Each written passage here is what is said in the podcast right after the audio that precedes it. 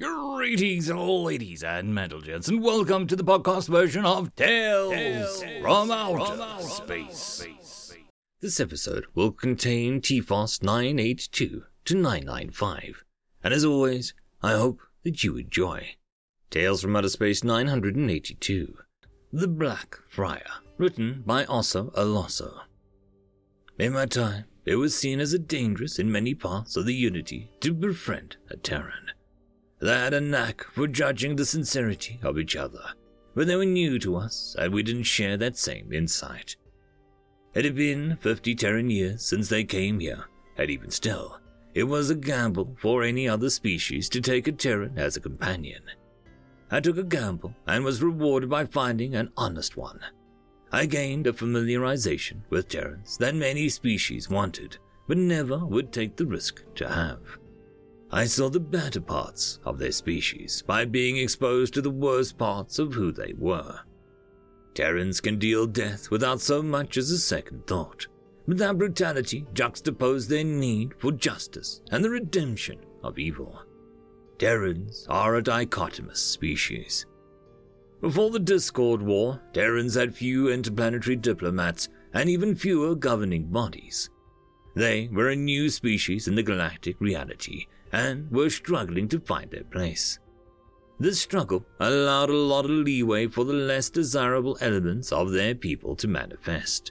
Raiders, pirates, deceitful souls who exacted usury, and are more slavers than the Unity had seen since its founding. They operated in the shadows, just outside the reach of the Unity fleets. Despite the best efforts of the fledgling governments to distance themselves from the rogue factions and change opinion, Terrans were widely detested for the visible wounds they left on Unity colonies. What Unity citizens didn't see was the actual civil opposition from Terrans themselves against these actions. Before any declaration, before the Terran Abolitionist Treaty, Terran groups bombed slaver colonies and glassed slaver moons. They constantly freed slaves and gave them sanctuary on their own worlds until they could repatriate them to their home and go back to and if there was no way for them to go, the Terrans integrated them into their own societies and homes. It was on the ship of one of these opposition groups that I met my Terran friend.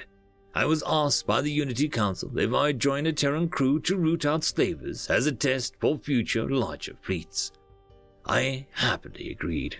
I was not prepared for the peculiarity of this joint venture. I arrived at the ship, the Donna Sprea Decatorum, and discovered that it was largely staffed by Terran religious order, who were referred to by the civilian members as the Black Friars. This group was under a direct authority of some quasi religious government ruled by a man in a very pointy head covering. All the other Terran governments' heads had some kind of treaty with this uh, Vatican. I never grasped the full nature of how this worked. But from the best I could tell, it was a Terran tradition that they all honored. The captain was named Raul Erasto Lacento, and was hard for many species to pronounce his name, and especially hard for me, as my tongue was a quarter the size of a Terran's, and so I called him Rara. He was an unassuming man, and his large black robes concealing his well-used blaster. Despite such an average Terran appearance, in comparison to his fellow friars, he was anything but.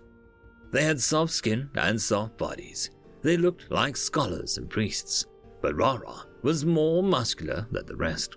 He kept his head fur cropped close to his skin, and his face bore sharp angles and scars. His arms were larger and more muscled, and he had most peculiar large calluses between his thumb and his first finger, through which he constantly moved a large string of beads. Others on the ship who were part of his order wore beads around their waist under their robes or on their arms and used them to pray the same prayers. But Rara's set seemed longer, and his prayers were always in silence while he worked the beads through his fingers. I later learned that the Terran religious tradition was not as generational as it was in Unity. Rara did not come from a religious family, but converted shortly before he took his oath to the friars. I made my rounds and acquainted myself with the ship and prepared for the day as we were going to board a slaver ship that Rara had been tracking. My introduction to the Terran battle was quick. Rara was brutally calculating in his attacks on slaves. He had a foresight about their actions that was hard to believe. He was always one step ahead, minimizing damage and loss, and always there to help the slaves after. It was fascinating. The Terran ability to compartmentalize their minds is now well known, but then it was still one of those new fascinating things that kept us wondering what else that they could do. These Terrans can exist as if there are multiple people expressed in a single body.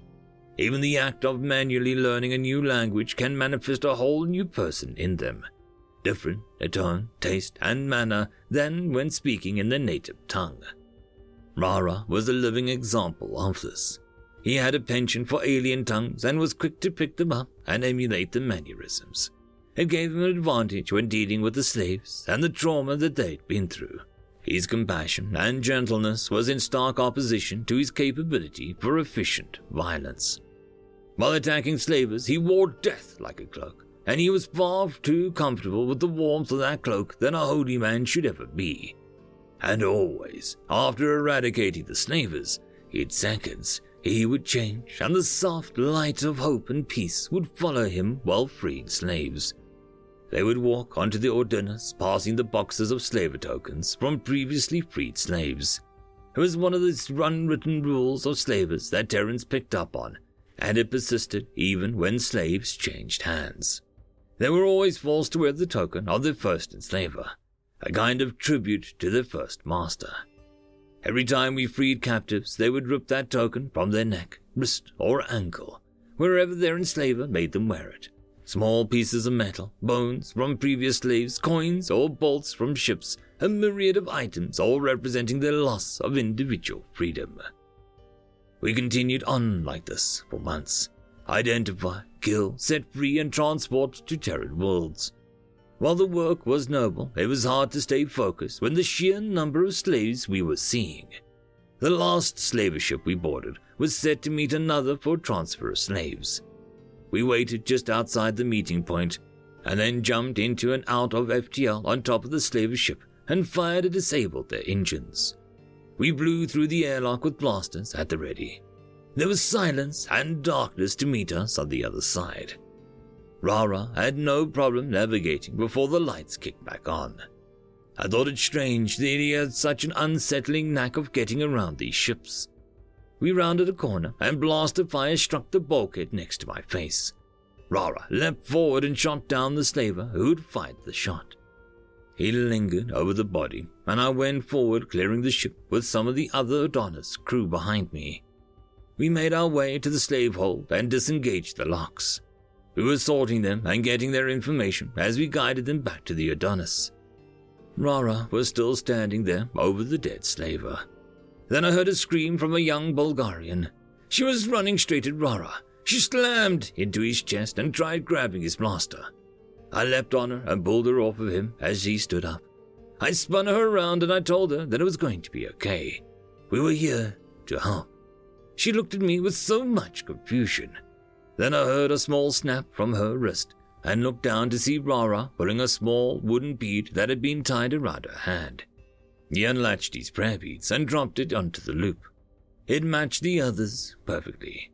He looked back at me as his eyes began to leak, and it was then that I finally understood why he always seemed to step ahead, why he could anticipate slaver actions, why he seemed to know these ships, and why he was so comfortable with death.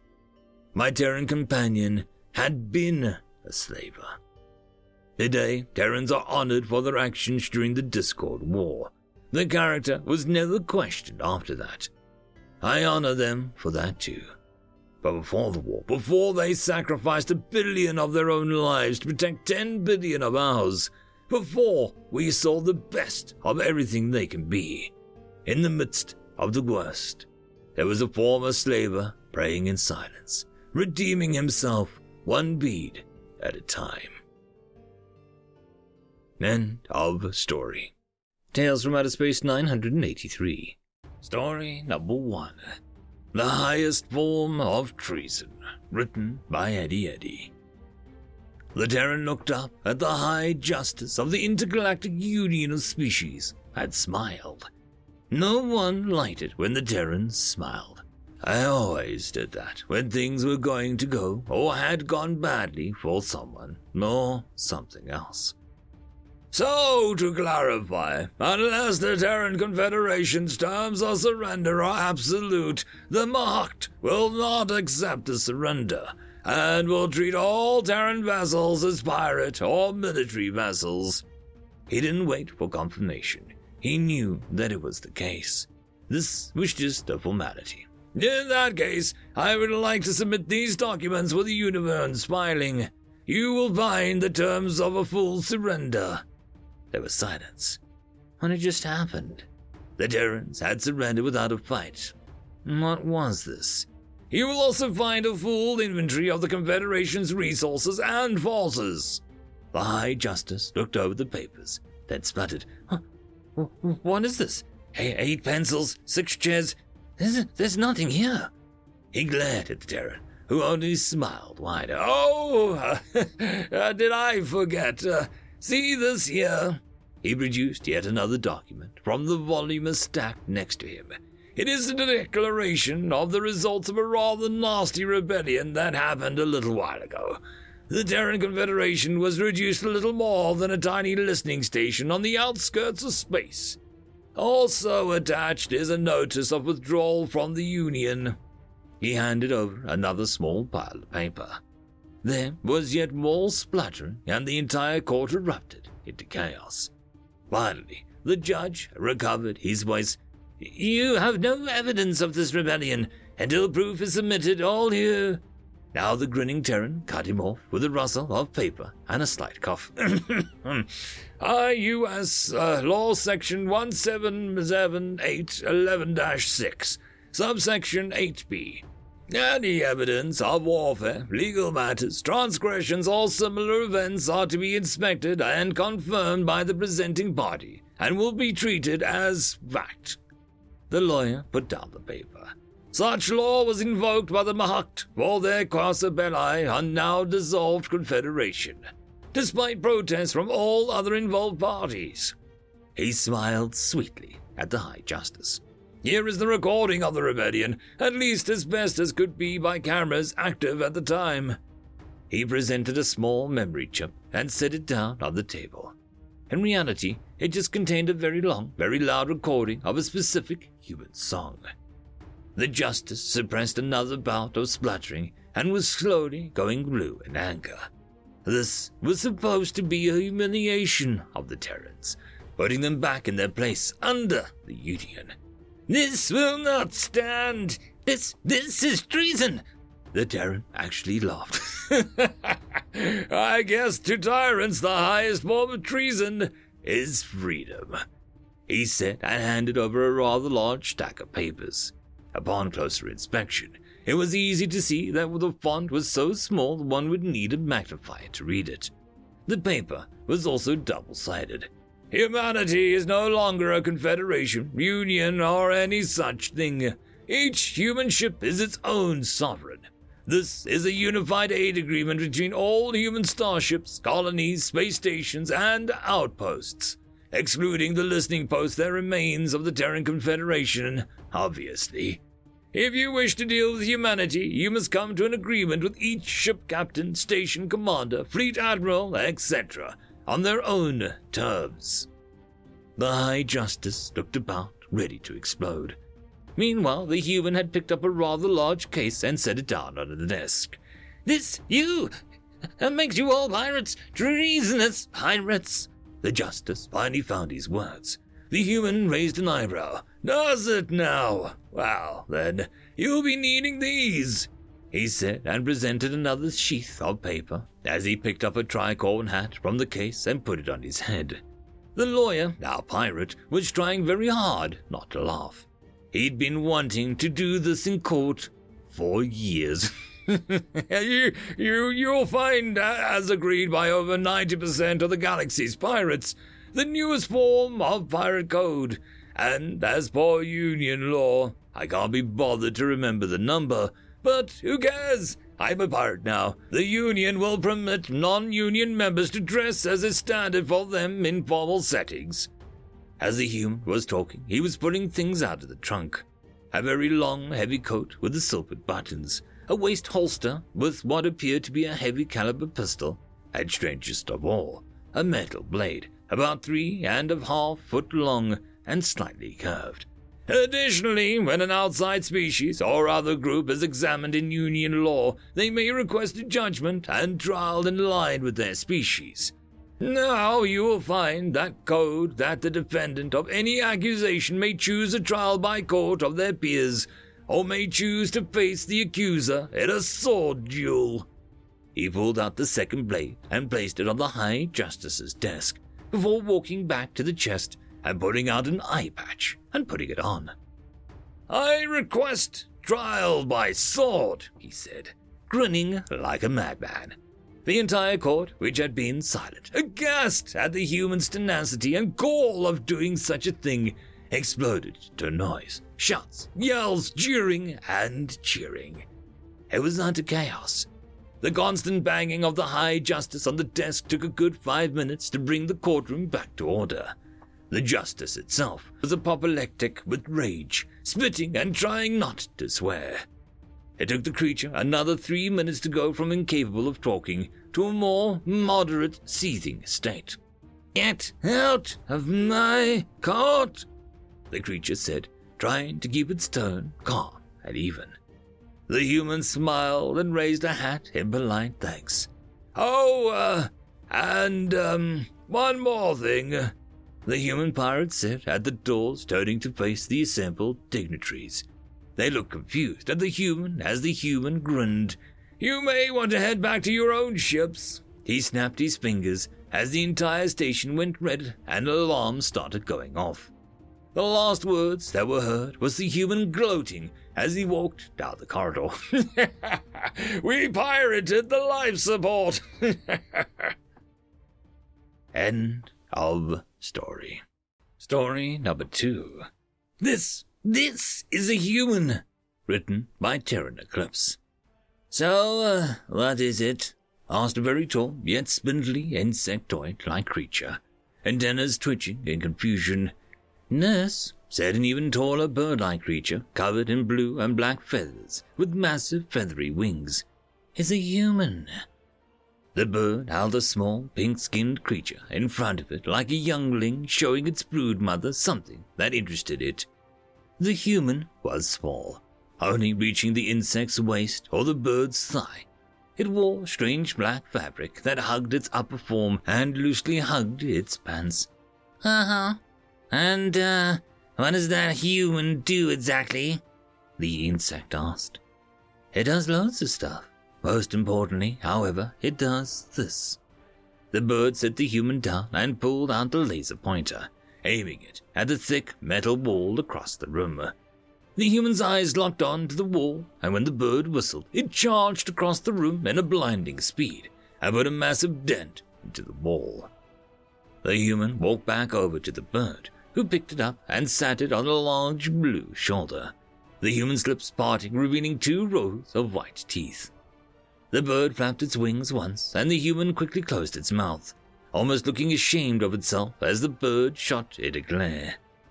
The bird looked across the table at the insect, idly scratching at the human's hair before speaking. This is a human.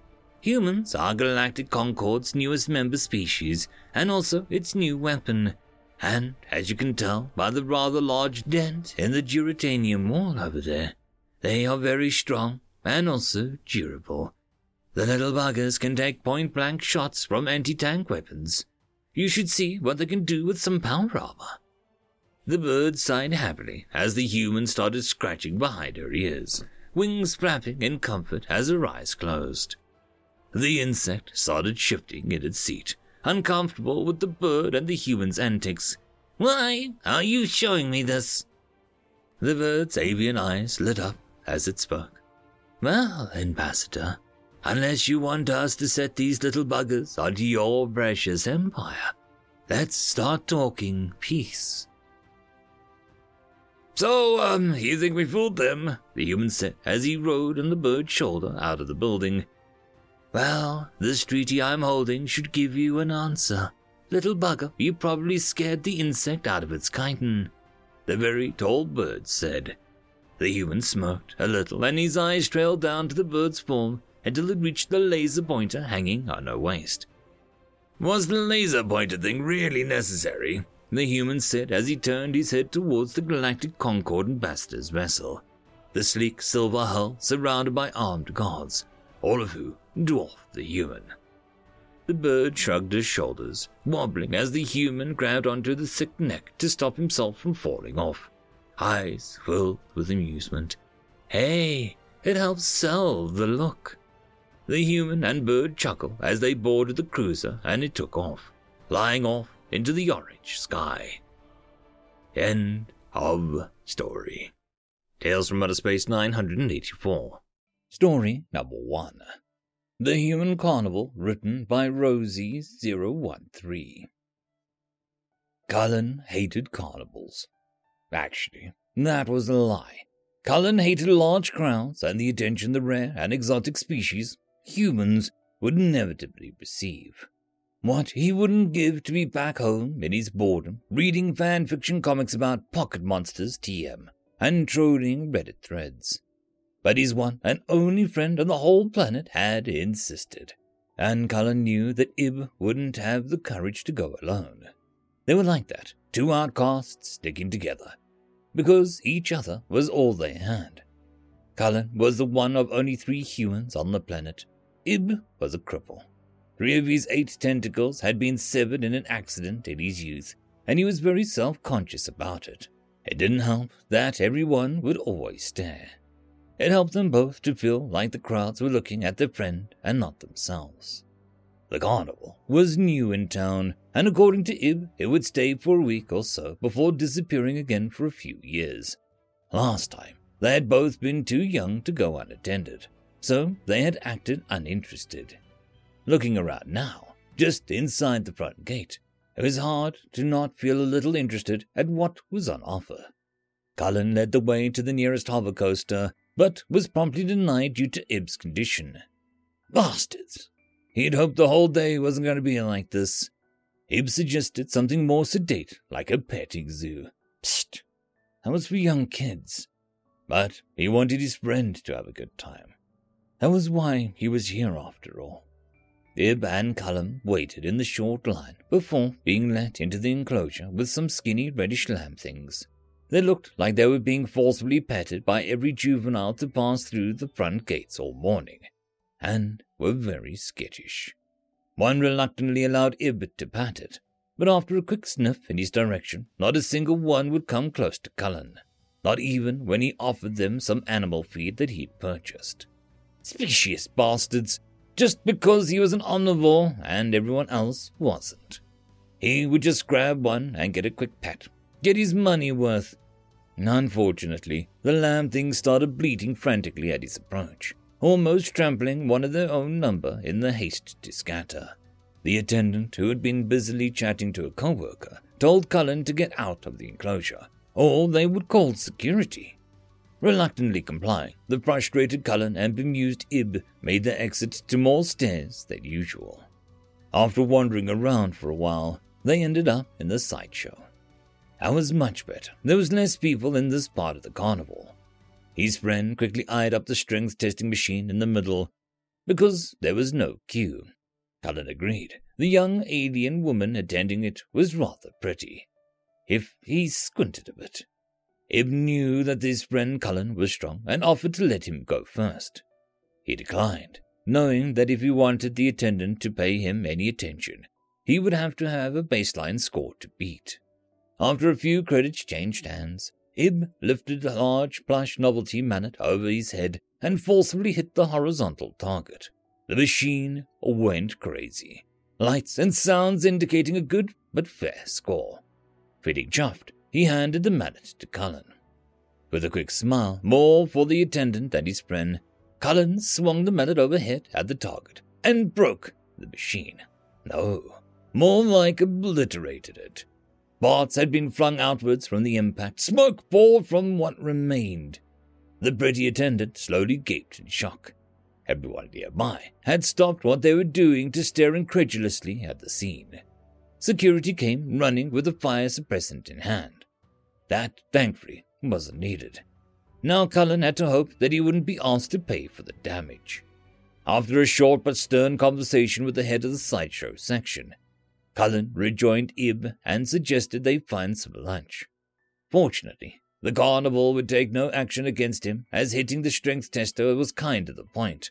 Had the attendant had no idea that it had needed to be recalibrated for humans. Cullen didn't like the idea that he'd gotten a girl in trouble. He felt rather mad about it. They found a vendor they liked the look of, selling some sort of fried lettuce vegetable, and looked for somewhere to sit. They settled on a patch of grass some distance away.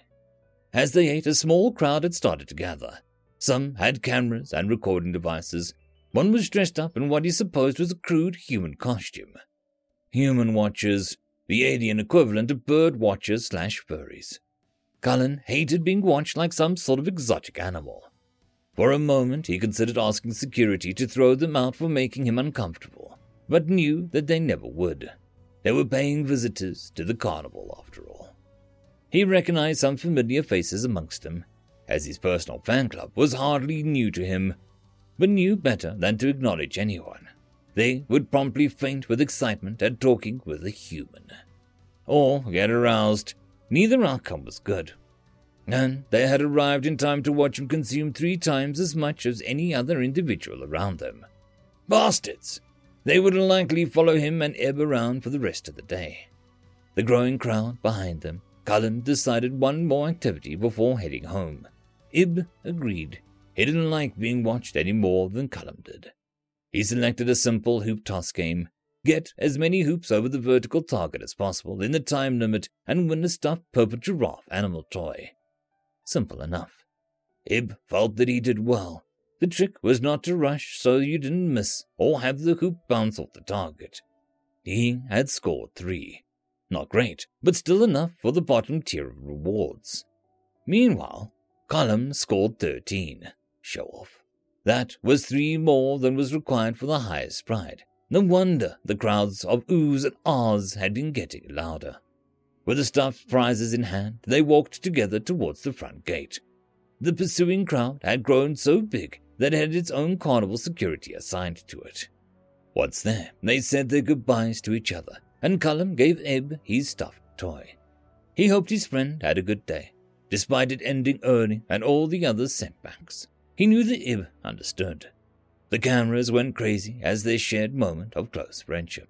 With a sudden realization, Cullen knew that most of the crowd was there for him, not the attractions. No wonder the staff was so irritated at his presence. He was competing with their business. He was a living, breathing human carnival. End of story.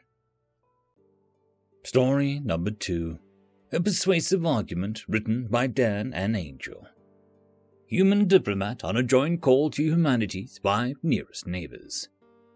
Believe me when I say that I understand why you don't like the idea of creating a union. We each have plenty of grudges against each other, and we all think that we could take a bit more of the pie in the coming chaos if we go it alone. But here's the problem humanity. Yes, Ambassador Twixie, my people, we are the problem.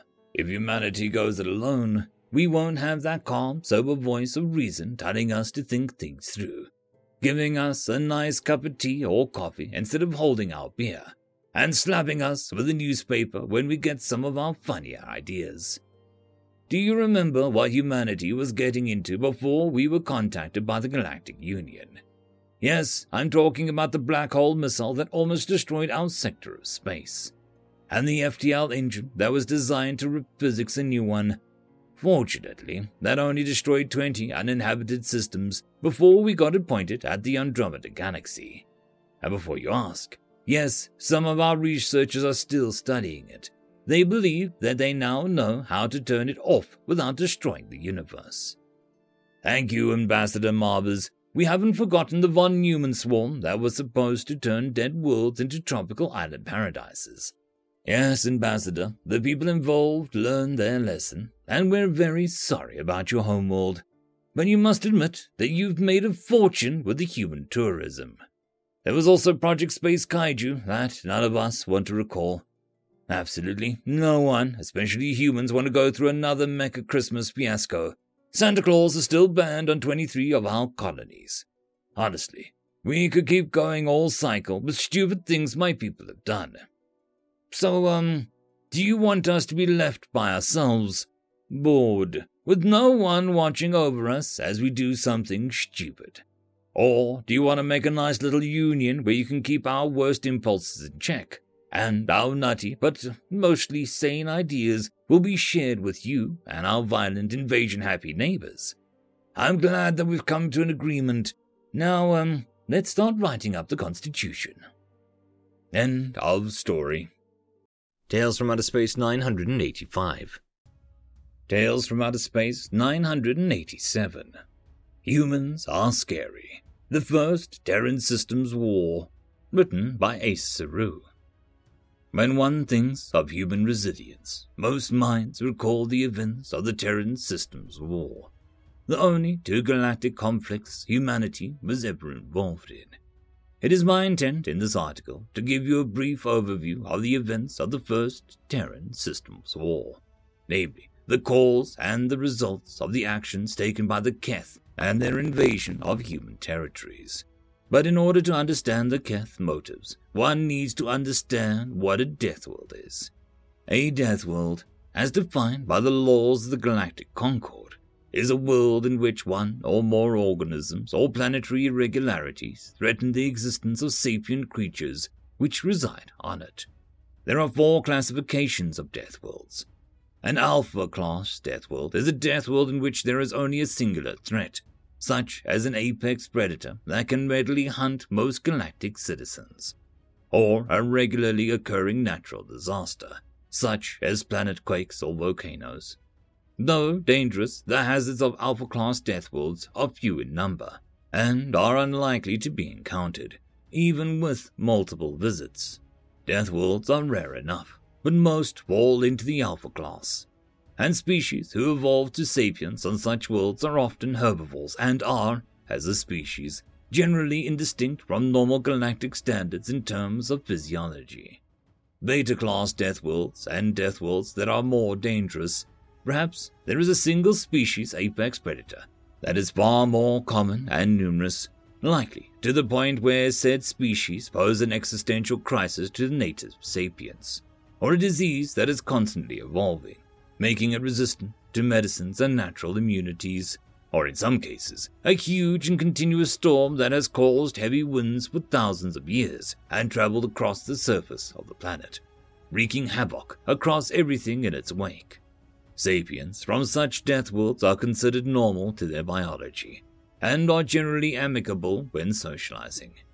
But put into a situation that trigger a flight response, they would generally choose instead to fight, often to defend others. Delta class death worlds are worlds that have multiple existential threats to sapient species. Predators, natural disasters, and disease are common on these worlds, so common in fact that at one time it was believed the environments of these worlds were so hostile, sapient life simply could not have evolved there. There have only ever been three species that evolved on Delta class death worlds, the first being the Kriskan, who are now, for better or worse, extinct. The third were the Tadari, carnivorous reptilians bipedal sapiens with four arms and two rows of razor sharp teeth. The second is the subject of this article the humans. Humans are bipedal omnivore primate species with two arms and no natural defenses. The only thing these three species have in common is that they consume meat, whether partially or wholly. They eat other species to survive. But unlike the Kriskan or the Taldori, the humans consider eating sapiens and any species a taboo. I will only make a footnote here as to the last class of Death World, Omega. Omega class Death Worlds are worlds in which the environment is actively trying to kill life on the surface, such as worlds within the vicinity of a neutron star, yet still theoretically habitable, with an atmosphere that is considered highly toxic even to Delta class Death. These worlds are only theoretical, and none have ever been observed occurring naturally. Back to the humans. When humanity first developed warp drive on their nuclear powered starships, there was no great fanfare, nor was there any panic. The collective galactic community gave unanimous statement of, Oh neat, another species to interact with. The panic only started when envoys discovered their homeworld. Terra was a Delta class death world. At the time, the galaxy's only interaction with Delta Death Worlders was the Kriskan, whose stated goal was to consume all life in the galaxy. And it took a combined effort of all five major governments to put an end to them. No one wanted a repeat of the Kriskan crisis. Yet, these humans seemed nice enough. They claimed to come in peace and wished to offer their goods and services for trade. Most other people, including the Keth, were wary of these humans. The Keth were the galactic oddity of all of their own, a carnivorous bipedal feline race that evolved on a normal world. When they first entered the galactic community, they were seen as an uncharacteristically benevolent. Actually, quite similar to humans in retrospect. But where the humans and the Keth differ is in the timing of the entry into the galactic community. The Keth entered during the time of relative peace, and so other species were much more accepting of their ways. When the humans entered the galactic community, it was right on the heels of the Kriskan crisis.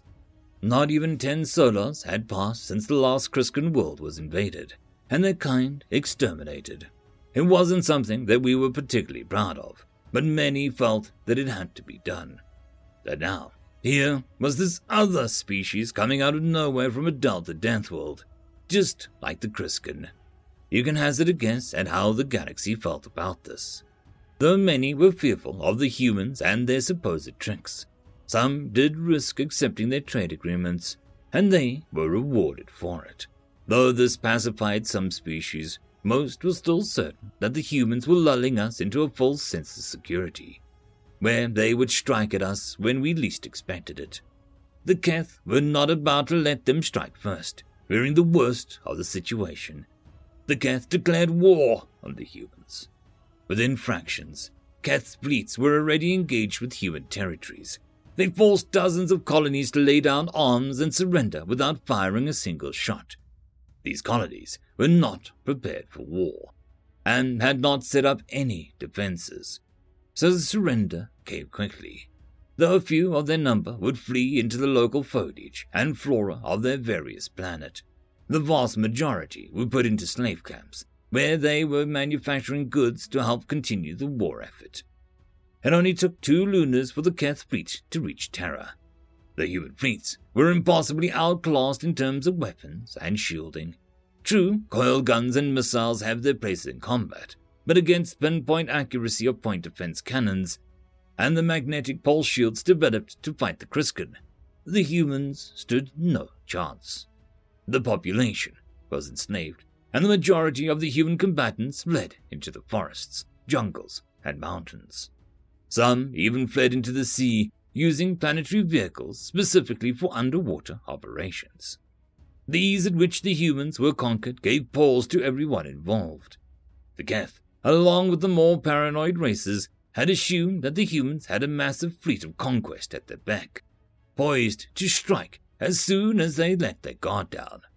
But to their shock, there was no such fleet. And now, it seemed like the humans' previous greeting of, We come in peace, seemed a lot more tenable. The species that agreed to trade with the humans all condemned the Keth invasion, imposing heavy sanctions on their empire backed by the Galactic Concord. The entire war had been a heavy misstep for the Keth, but there were those willing to defend their actions.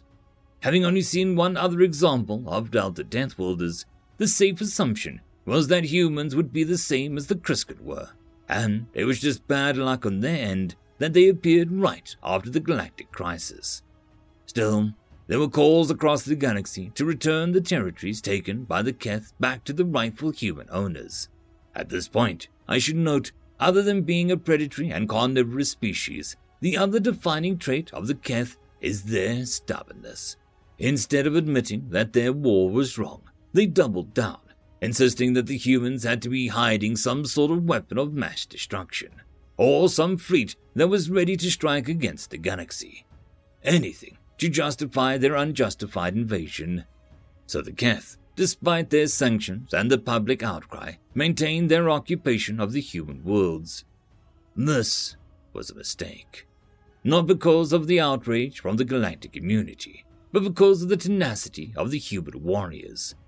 Soon, supply depots, cargo ships, and isolated outposts began being targeted by human warriors across all the occupied territories. In this way, the Keth ground forces had been introduced to human warfare. They would strike where the Keth were not prepared to meet them and melt back into the shadows. They would capture Keth weapons and use them against their occupiers. They would hide amongst the civilians, only striking where their own kind was safe. The occupation of human territories quickly became a quagmire. Politically, it made the Keth look bad. Tactically, it was said that there was a human with a rifle hiding behind every blade of grass. Financially, the Keth economy was ruined by these sanctions. After only one solar, the Keth abandoned their occupation of the human territories, returning it back to the various governments of humanity. Interestingly, when the Keth leaders were brought to tribunal before the Galactic Concord for their actions, and the leaders of humanity were given the chance to decide a suitable punishment for the Keth, they were merciful. Aside from reparations for the lost fleets and warriors, the humans merely demanded the sanctions on the Keth Empire be lifted, and that the Keth sign a trade agreement with every human faction. Men asked why the humans would ask for such a gracious terms of punishment. One of the humans merely said, All in all, the occupation wasn't nearly as bad as it could have been. This left many to shudder at what horrors humanity had been through that they can call the imprisonment of their entire population a forgivable act. It implied that what the humans did to themselves was somewhat far worse. That thought alone scared the member races of the Galactic Concord. End of story. Tales from Outer Space 986. Story number one. Peace at Any Cost. Written by Echoing Cascade. Captain Nishmani was troubled. The war was not going well. Then again, it wasn't going badly either. As a matter of fact, the war just wasn't, well, going at all. A week ago, the Morrind, long-time rival to his people of the Mist, had laid claim to a large, life-sustaining planet on the edge of their territory. His government's response was swift, decisive, and purely motivated by spite. They claimed it was their planet by some ancient prophecy that was still currently being forged to look authentic. The Mist had landed a small army on the north side of the main continent, while the Morind were in possession of the south. This would have normally been settled with the standard bouts of political posturing, a small skirmish here and there, and finally some sort of agreement no one involved would be happy with what the human politicians call a good compromise. Yet, it was not meant to be. As it turns out, the planet was rich in soul crystals, the main resource needed for FTL drives. Worse still, the largest vein was situated in the middle of both armies. Before either army could secure it, a human cargo ship had an accident. 3,000 endangered animals from their home world were on board, and when the ship crashed, they were deposited on top of the mine. The humans apologized profusely and asked for some time to gather the specialists necessary to recapture the creatures. His people and the Misked had no choice but to agree. The Mornid were military allies of the Death Worlders, and his people traded almost exclusively with them. No one bought the idea that this was an accident, though. The dumbest, most inbred noble either nation could proffer still qualified as sentient could see the humans wanted to avoid the old rivalry becoming an open war, but neither side could openly call them liars, which suited Captain Ishmani just fine, actually. After all, the longer combat was avoided, the longer he and his troops could stay alive, which happened to be one of his favorite pastimes. Yet, things were not going to last much longer, it seemed. After a week of waiting for the humans to gather the uh, right handlers, Major Barsht had decided that it was high time to make his move. The man had tried to approach the creatures, which the humans insisted to be very territorial and somewhat aggressive. At first, he tried to reason with them, to no effect. He then tried to bribe them with food. This seemed to work, at least for a moment. As he tried to walk past them, one of the creatures attacked him and was quickly followed by several of his peers. The major survived, though he and those pulled him out while they were severely injured. The demons didn't so much as bite as rip pieces off of anyone that got close enough to them. Worse, they gave chase and even tried to attack the armored vehicles. Perhaps the humans were not lying when they claimed the need for experts to deal with these abominations. The Major recuperated in a healing pod and, to his credit, only looked somewhat traumatized by the experience. He gathered all the troops to push through the animals with tanks and flame units in order to frighten them away. These monsters either don't care or are personally insulted by the use of deadly weapons in their immediate vicinity. Most animals see a large tank roll their way and they scatter. You fire a plasma flamer at them, and they can't run fast enough in the opposite direction. Not these ones. The Morins, who had been watching the scene, had at first found it funny, and then tried to join the demons in attacking us, probably thinking that they would see them as allies. Big mistake. The creatures didn't see them as anything more than extra enemies to chase away. On the plus side, we won't be going to war today either Oh, or any time soon for that matter. On the other hand, both we and the Morins have suffered quite a bit of damage. Not many casualties, but the mental toll was large. I wouldn't be surprised if they called the whole thing off. The creatures have increased their territory. Like conquering barbarians, they now lay claim to what used to be the Misked and Morned outposts. The bastards actually look proud of themselves. We are leaving the planet the next morning, no one argued against the decision. General Armstrong was reading the report on the Mist-Mornet conflict of XN 2003. Thanks to fast thinking on his part, war was avoided and both sides were leaving the planet. Someone knocked on the general's door. General Armstrong, come in. It was his secretary, Pauline. She nodded a short salute and gave him a data pad. General Armstrong took it and scanned the title. Misked and Morned joint demands. General Armstrong. And this is Secretary Pauline. Reparation demands for war crimes for the use of bioweapons. General Armstrong chuckled a bit and put the datapad in a nearby trash can. General Armstrong. Ha! Come on! It was just a couple thousand ducks. How bad could it be? He looked at his secretary, and she looked worried and wasn't leaving. She clearly had more to say. General Armstrong. Is something wrong? Secretary Pauline. Well, sir, the animals that were to uh, crash on XN 2003 were supposed to be ducks, but the officers simply couldn't get their hands on the numbers we needed, so uh, she stopped talking. This was a woman who routinely informed him of system wide wars and casualties in the Billiards. The general was worried now. General Armstrong what did we dump on that planet? Secretary Pauline. 3,000, um, Canadian geese, during their nesting season. General Armstrong didn't move, blink, or breathe for a couple seconds. Then he fished the datapad out of the trash can and began to read it. He quickly stopped. General, Pauline, please contact the diplomatic corps ASAP and call my personal lawyer, please. End of story. Story number two Human Bullcrap, written by Timpanzee Writes. Cadulankian Military Academy. Course Human Bullcrap 101. Rating required. Humans are exempt. Instructor Commander Ulkak, retired.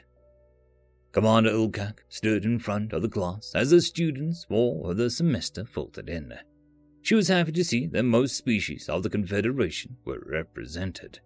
No group was more boring to teach than a bunch of hulking males from war races with two brain cells to share between them.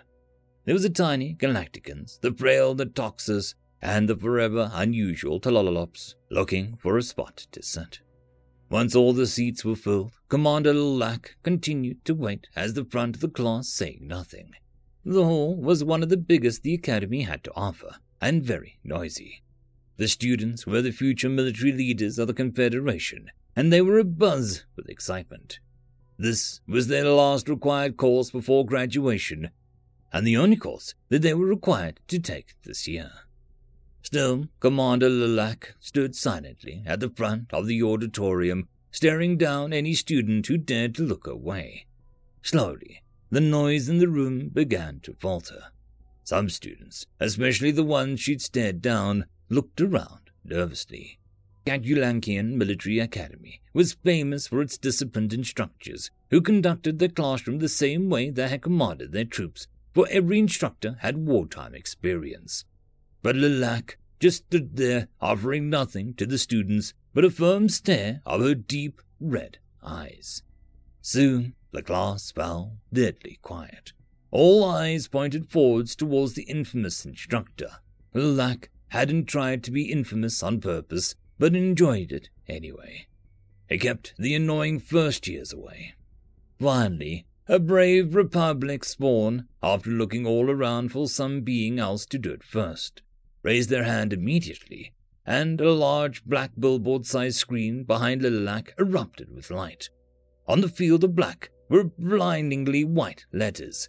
Put your fucking hand down, Connor! Everyone turned to the Republic spawn who instinctively retreated into their shell. Almost as one, they turned back to the commander, Lilac, murmuring a growing intensity again. They were all talking to each other again, trying to figure out what exactly was going on. Hello, everyone, Lilac said calmly. Welcome to Human Bullcrap 101. The bathrooms are out the back door and to the left. Again, the room fell deadly silent. Confusion colored the faces of the students whose species allowed Lilac to recognize the emotion. She just assumed the rest were equally confused as well. Good.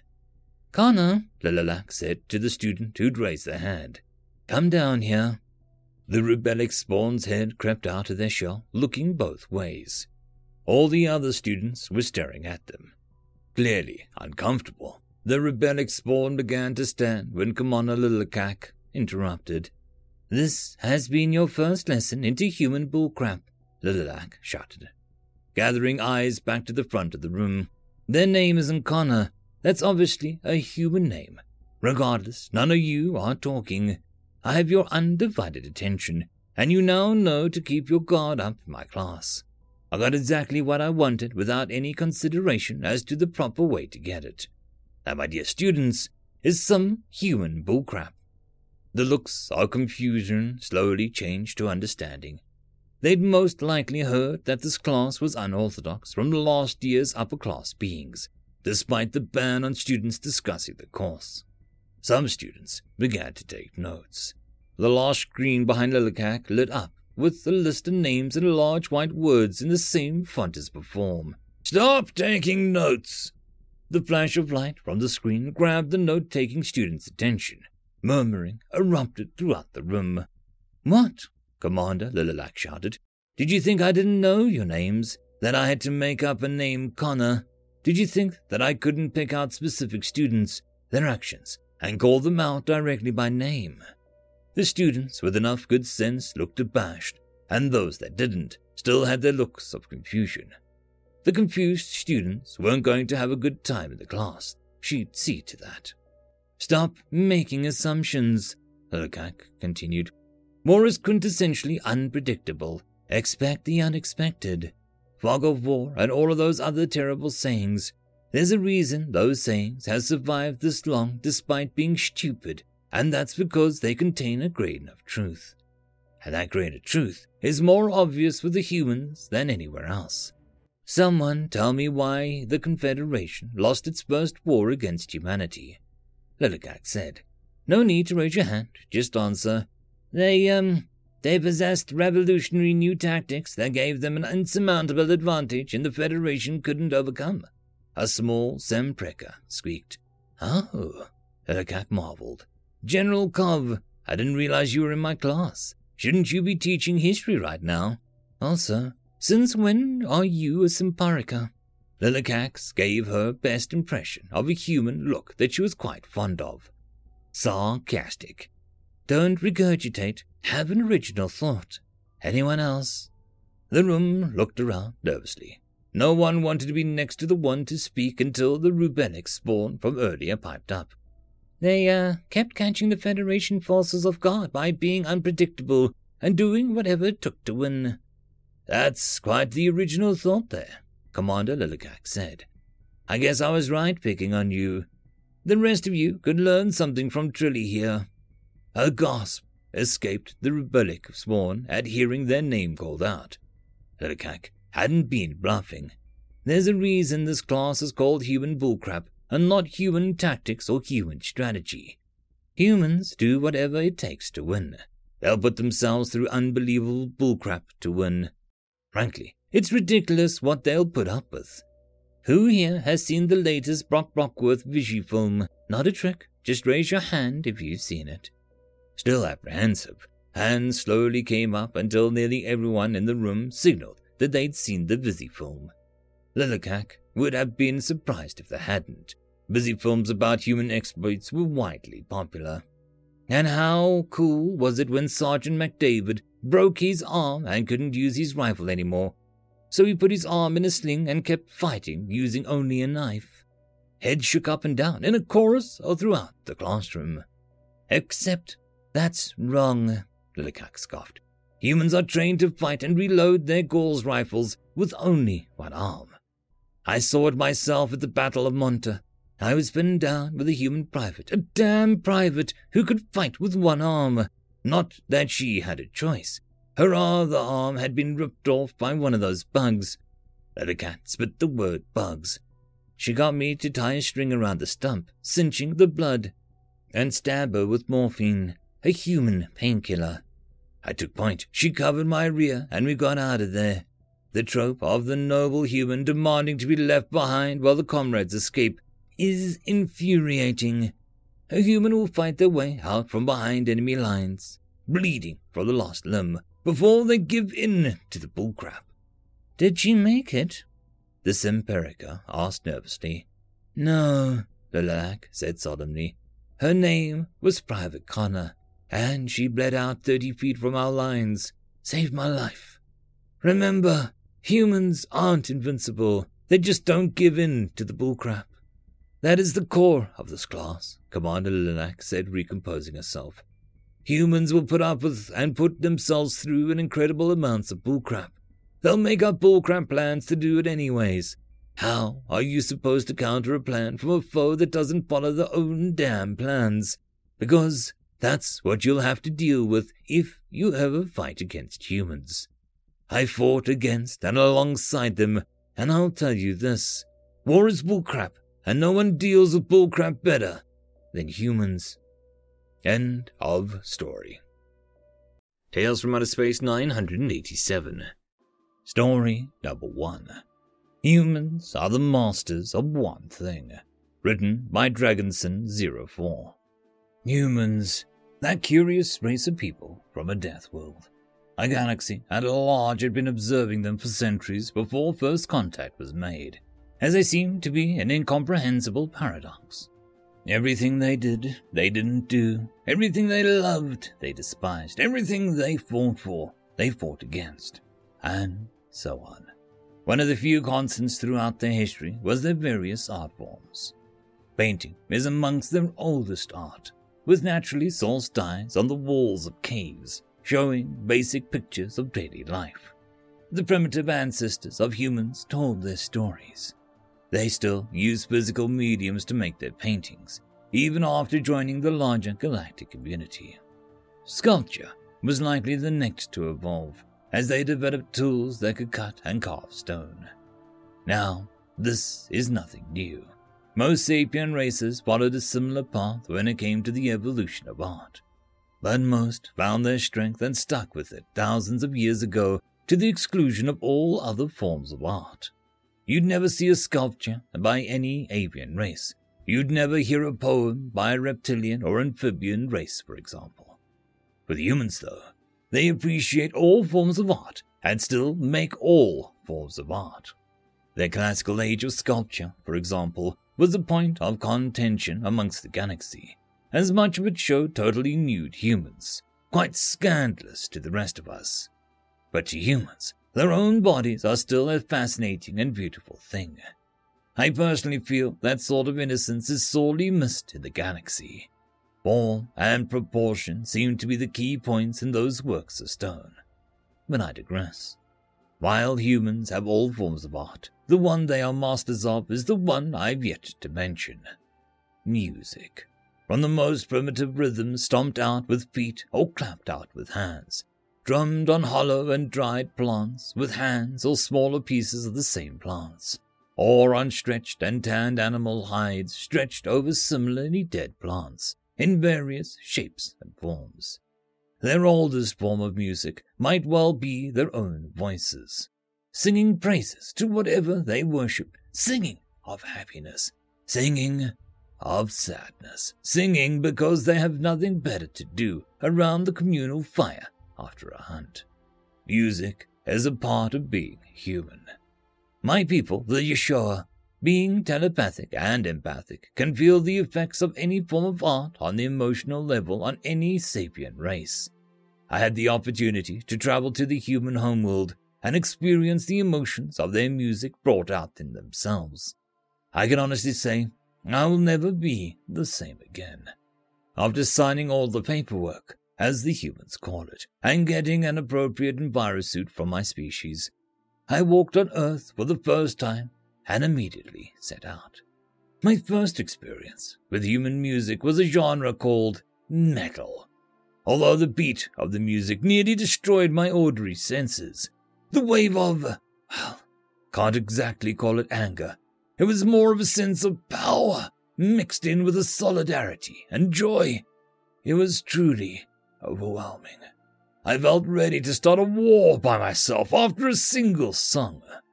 After I recovered from metal, I tried the jazz, and that nearly broke me. When the show breaks, they are no longer capable of feeling anything other than the last emotion that broke them. The musician of the saxophone was practically bleeding remorse, regret, and loss into every note. Those were mirrored in every single member of the audience in the small room. Luckily, I managed to hold on to my sanity, but just barely. It took quite a long time in my isolation tank to recover from that one. But by far, my favorite human music was their classical centuries old and still played regularly by live musicians on actual physical instruments.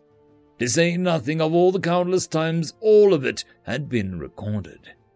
And uh, music, finished, as no music is ever finished. Displace one note, and there would be diminishment. Displace one phrase, and the structure would fall. To quote one of the forms of art talking about the genre of music. I agree with the quote. And, in my opinion, the piece that embodies this the best is the 1919 Firebird Suite by Igor Stravinsky. I requested a smaller sample size for this one for fear of being overwhelmed again by even a small group, and a single human volunteered to sit and listen with me. Such a magnificent array of emotions were brought out, everything from hope to uncertainty to power to hate to utter loss, to triumphant victory. I honestly didn't know there was an emotion until this, and others that I honestly can't put a name on. Humans have a reputation of being a jack of all trades type. They can do anything with acceptable results, and a few things with great outcomes. But when it comes to music, I personally recognize them as the only true masters in the galaxy. End of story. Story number two High Maintenance, written by Rosie013. Investing in a human was the best decision my grandfather ever made. And just to really rub salt in the wound, he wasn't exactly known for his competent decision making. I looked up from my drink to my patron across from me at the table, determined to draw the story out as long as I could. They had been buying me drinks all day, waiting for me to talk about this particular subject my family's business and the meteoric rise in the industry. More fool them. Uh, almost everything I knew had already been written down under a false identity on the infoweb, if he had ever bothered to look. But I wasn't going to turn down free drinks. The young face didn't yet know that I knew barely any more than he did. A keep going hand signal appeared to dispel my drunken pause. My grandfather was an idiot of a very special kind. A lucky idiot. He was busy, as usual, turning our respected family plumbing maintenance business into a literal crap show. Bad contract deals, poor customer reviews, unpaid bills, even employee thefts, the full works. I'm sure we were only a few cycles short of being shut down for good. This is all before I joined the family business, of course. I was still a juvenile at the time. The patron opposite me poorly hid his impatience at my drunken retelling, signaling for more drinks to be brought over, and gave the nicest, I agree, get on with it smile. I returned the smile lopsided. I'd been boring them with other, almost random topics for hours now. Then, one day, a greasy faced human appeared, not at the office front, but just walked right into the storage bay out back and asked my grandfather for a job. Yeah, a human. Those ratty scavenger vermin that you can find on stations across the entire sector. Walked right up to the owner like it belonged there. At least, it wasn't begging for coin. Desperate for staff, my grandfather hired him on the spot, sent him out to his first task that day. With an all the lunch break conversation worth of training, didn't trust him enough to hand over the tools either. The human would run off with the customer's money, and we would have another angry complaint to deal with. But he didn't. The last sentence was a touch more slurred than I should have liked. I must be pissed. Another drink landed in front of me. Ah, why not? It turned out that this human was some sort of, uh, of, uh, crap magician. The stupid thing was never able to explain exactly how it fixed stuff, but it never failed to get the job done no matter how impossible. Our business started to stabilize and eventually start to outcompete the competition. The human worked cheap so long as we kept well fed. I always remembered it covered in pimples and grime, with snack food of one brand or another half hanging out of its dopey face. How my parents let me get near such a disgusting thing as just a youngling, I'll never know. But anyway, my grandfather tried hiring other humans, but they always demanded too much money or couldn't handle the work. It was just this particularly grubby one that somehow didn't mind the bad reputation our family had and could work wonders with piping. With the walls spinning, I wasn't right. Uh, the patron was leaning in eagerly now. It was probably time to give him what he wanted. Years later, I had just taken our new strong business from a retiring father when the human approached me I just blurted out his thoughts, as was its way. It was quitting. I was going to lose everything. Maybe if I played the business right, I could keep it stable for a short while longer. The human then said he had a friend who might be able to take his place. He had already invited him by later that cycle. When I met this new human, all suddenly became clear. You see, Father taught me, unlike us noble scent based beings, Humans are a visual species. You got to pay some attention to the gestures and colors when working with them. It was an ugly and skinnier than the older human, but they had one thing clearly in common. I leaned in towards my son like I was sharing the biggest secret in the galaxy, not just a family business secret. Both humans had red eyes. End of story. Tales from Outer Space 988. The Humans Broke It, written by You Sure I'm Not a Robot. Tex sighed and swore silently to his gods. They heard him and laughed since it was the same prayer every time. He moved quickly to cut power to the affected systems and sat silent for a moment. This used to be a once in a lifetime, an occasion for screaming and running around, but this tour taught him well. You have humans, prepare to die, should have been written over his door. The human diplomat presented his usual apologies. The check cleared quickly, and all would soon be forgotten. Again. The humans would cheerfully upgrade the system they had broken and carried on, willing to take the fines, the warnings, the screaming, and the weeping neighbors, and just throw money, coffee, or alcohol at anyone they had upset. They even sent their pets to hug and wag their tails at you. The humans ignored the um, connotations that had for any normal person that had a tail. They just kept breaking things, and he was tired. Sergeant, uh, why am I receiving this amount of credits? What happened this time? The voice was embittered as he felt. His commander wasn't a fan of these scaleless freaks either, but he was trapped by his rank. Sir, they blew out the air conditioning on the side of the orbital. Then they blew out the geomorph functions on the parkland. Then they overwhelmed the medbay with injured human spectators. He worked down the list until he got to the worst bit. Then, um, they blew out the grav plates and sent our staff into freefall.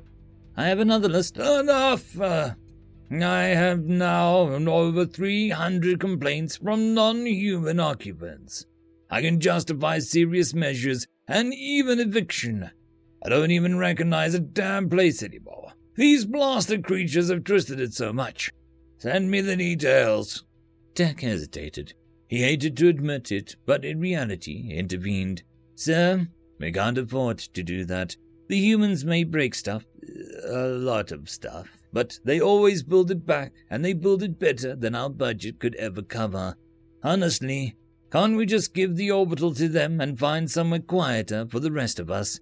I'd be happy to take a transfer. You didn't have much hope, but it was worth a try. His commander hissed down the comms. What? Never!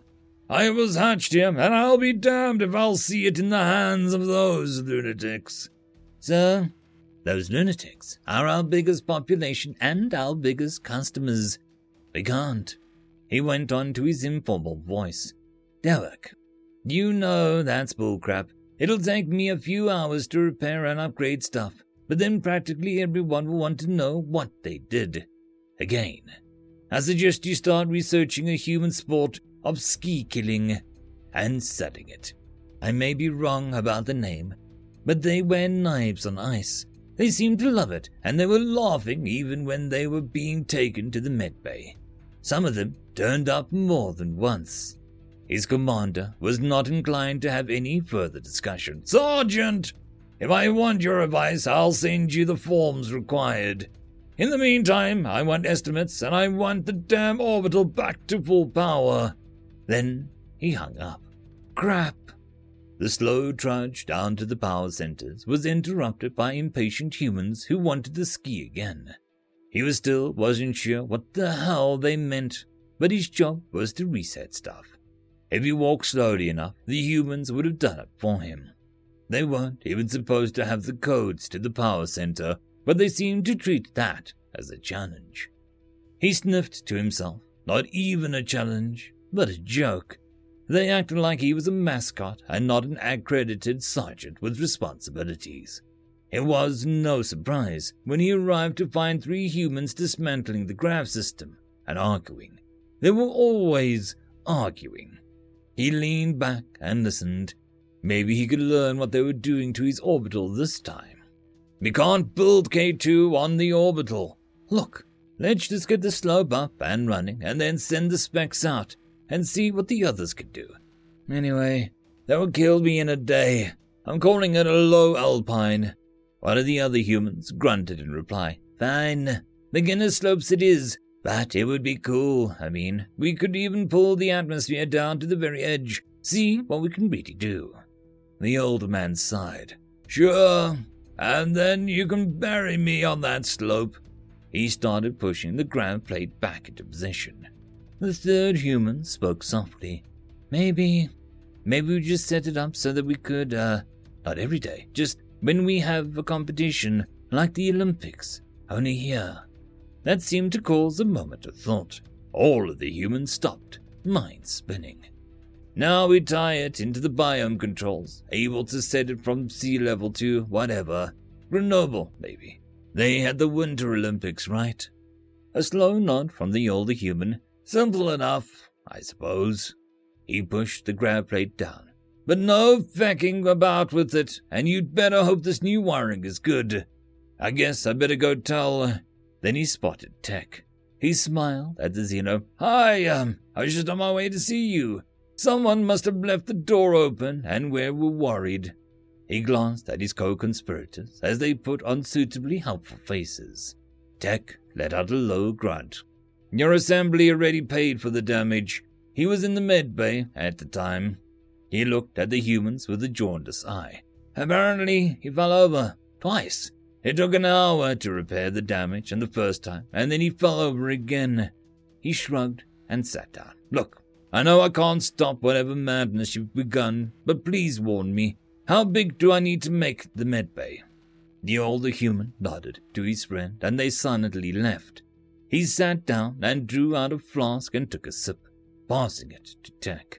Son, I'm astonished no one thought of it before. We have the deep void of space a couple of meters away, and humans have always played around with the cold. It was always going to happen. Tech took a drink, letting the human brew warm him. Human, nothing you do astonishes me anymore. We built the pods so that you could sail alone in the void. We imported water so that you could swim at zero G. We built those holodecks so that you could, uh, well, so that you could have hollow decks. All I need to know is what you want from me. He took another drink and sank into himself. The human looked at the sad bastard. It was hard to be a Xeno when half the population was human. Even worse, to be a sergeant in an orbital full of officers and civilians.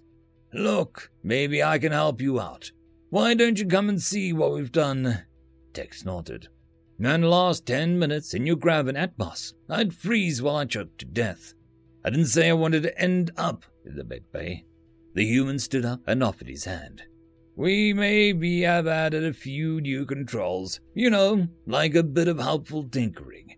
Just because we found the door open, if, as an example, I set the park to galactic normal for an hour or two, then you could experience the snow and ice. See what all the fuss is about, it won't melt any time soon. He could see the Xeno was torn. They didn't evolve around the cold biomes. This was like an offer to walk on the surface of the sun. The Xeno took another drink. Eh, show me. Tech couldn't believe how white everything was. The trees had become furry. The ground slid from under his claws. The human sat him on what looked like a small boat and got up into the front. Okay, this is what we call a sled. It is for our children, so it won't be dangerous. Scary, yes. Just remember the magic word. It took a back flask and sipped it, grinning as it pushed away. Tech was breathless as the human set off, the world suddenly flying by. Speed, beauty, risk, it was awesome. He remembered to breathe. The human had given him a word Wee.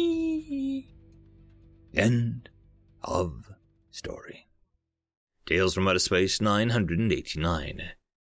Tales from Outer Space 989. The Peace Table, written by I.R. Good at Writing. The war with the Terran Confederation was lost. Once the latest reports from the frontier reached the core systems, support for the war fizzled out almost immediately. Nobles demanded peace, worried about their border holdings. Burghers argued in their guilds, enraged about how the war was disrupting trade. The clergy preached to the masses on every planet, claiming the war went against the will of the Ancient Ones. King Moklavek the Daring glared at his courtiers in the throne room, fist clenched against the arms of his chair. Lowly servants and powerful vassals openly wept at the nation's defeat each one trying to outperform the last. Occasionally, someone who was in especially low standing with the king would fall to the floor in grief, squinting at Maklavik to see if he noticed their show. He hated court life or the passion, much preferring the battlefield where your allies and enemies are clear. Half of the despondent court would later celebrate how the war undermined his authority. But the military life of his youth was over now that he had the weight of the kingdom of his shoulders. The double doors at the end of the hall swung open, revealing a page flanked by several royal guards. The boy shouted something that was lost in the crowd of sobbing courtiers. Shut up, all of you! Maklavek shouted and slammed his fist against the throne. The uproar of crying cut off instantly. The only trace that it ever happened were the echoes that reverberated off the high, vaulted ceilings. The king waved a hand towards the page. With a grateful nod, the boy spoke. The Terran delegate is almost here, Your Majesty, he repeated in a quieter voice. Make your proper arrangements, Maklavek said. The page and his entourage bowed and backed out of the room, disappearing when the doors closed again. The king slumped back into his throne and lost himself in thought. It was concerning how little he knew about the Terran Confederation. They were a young nation, far from the center of the galaxy.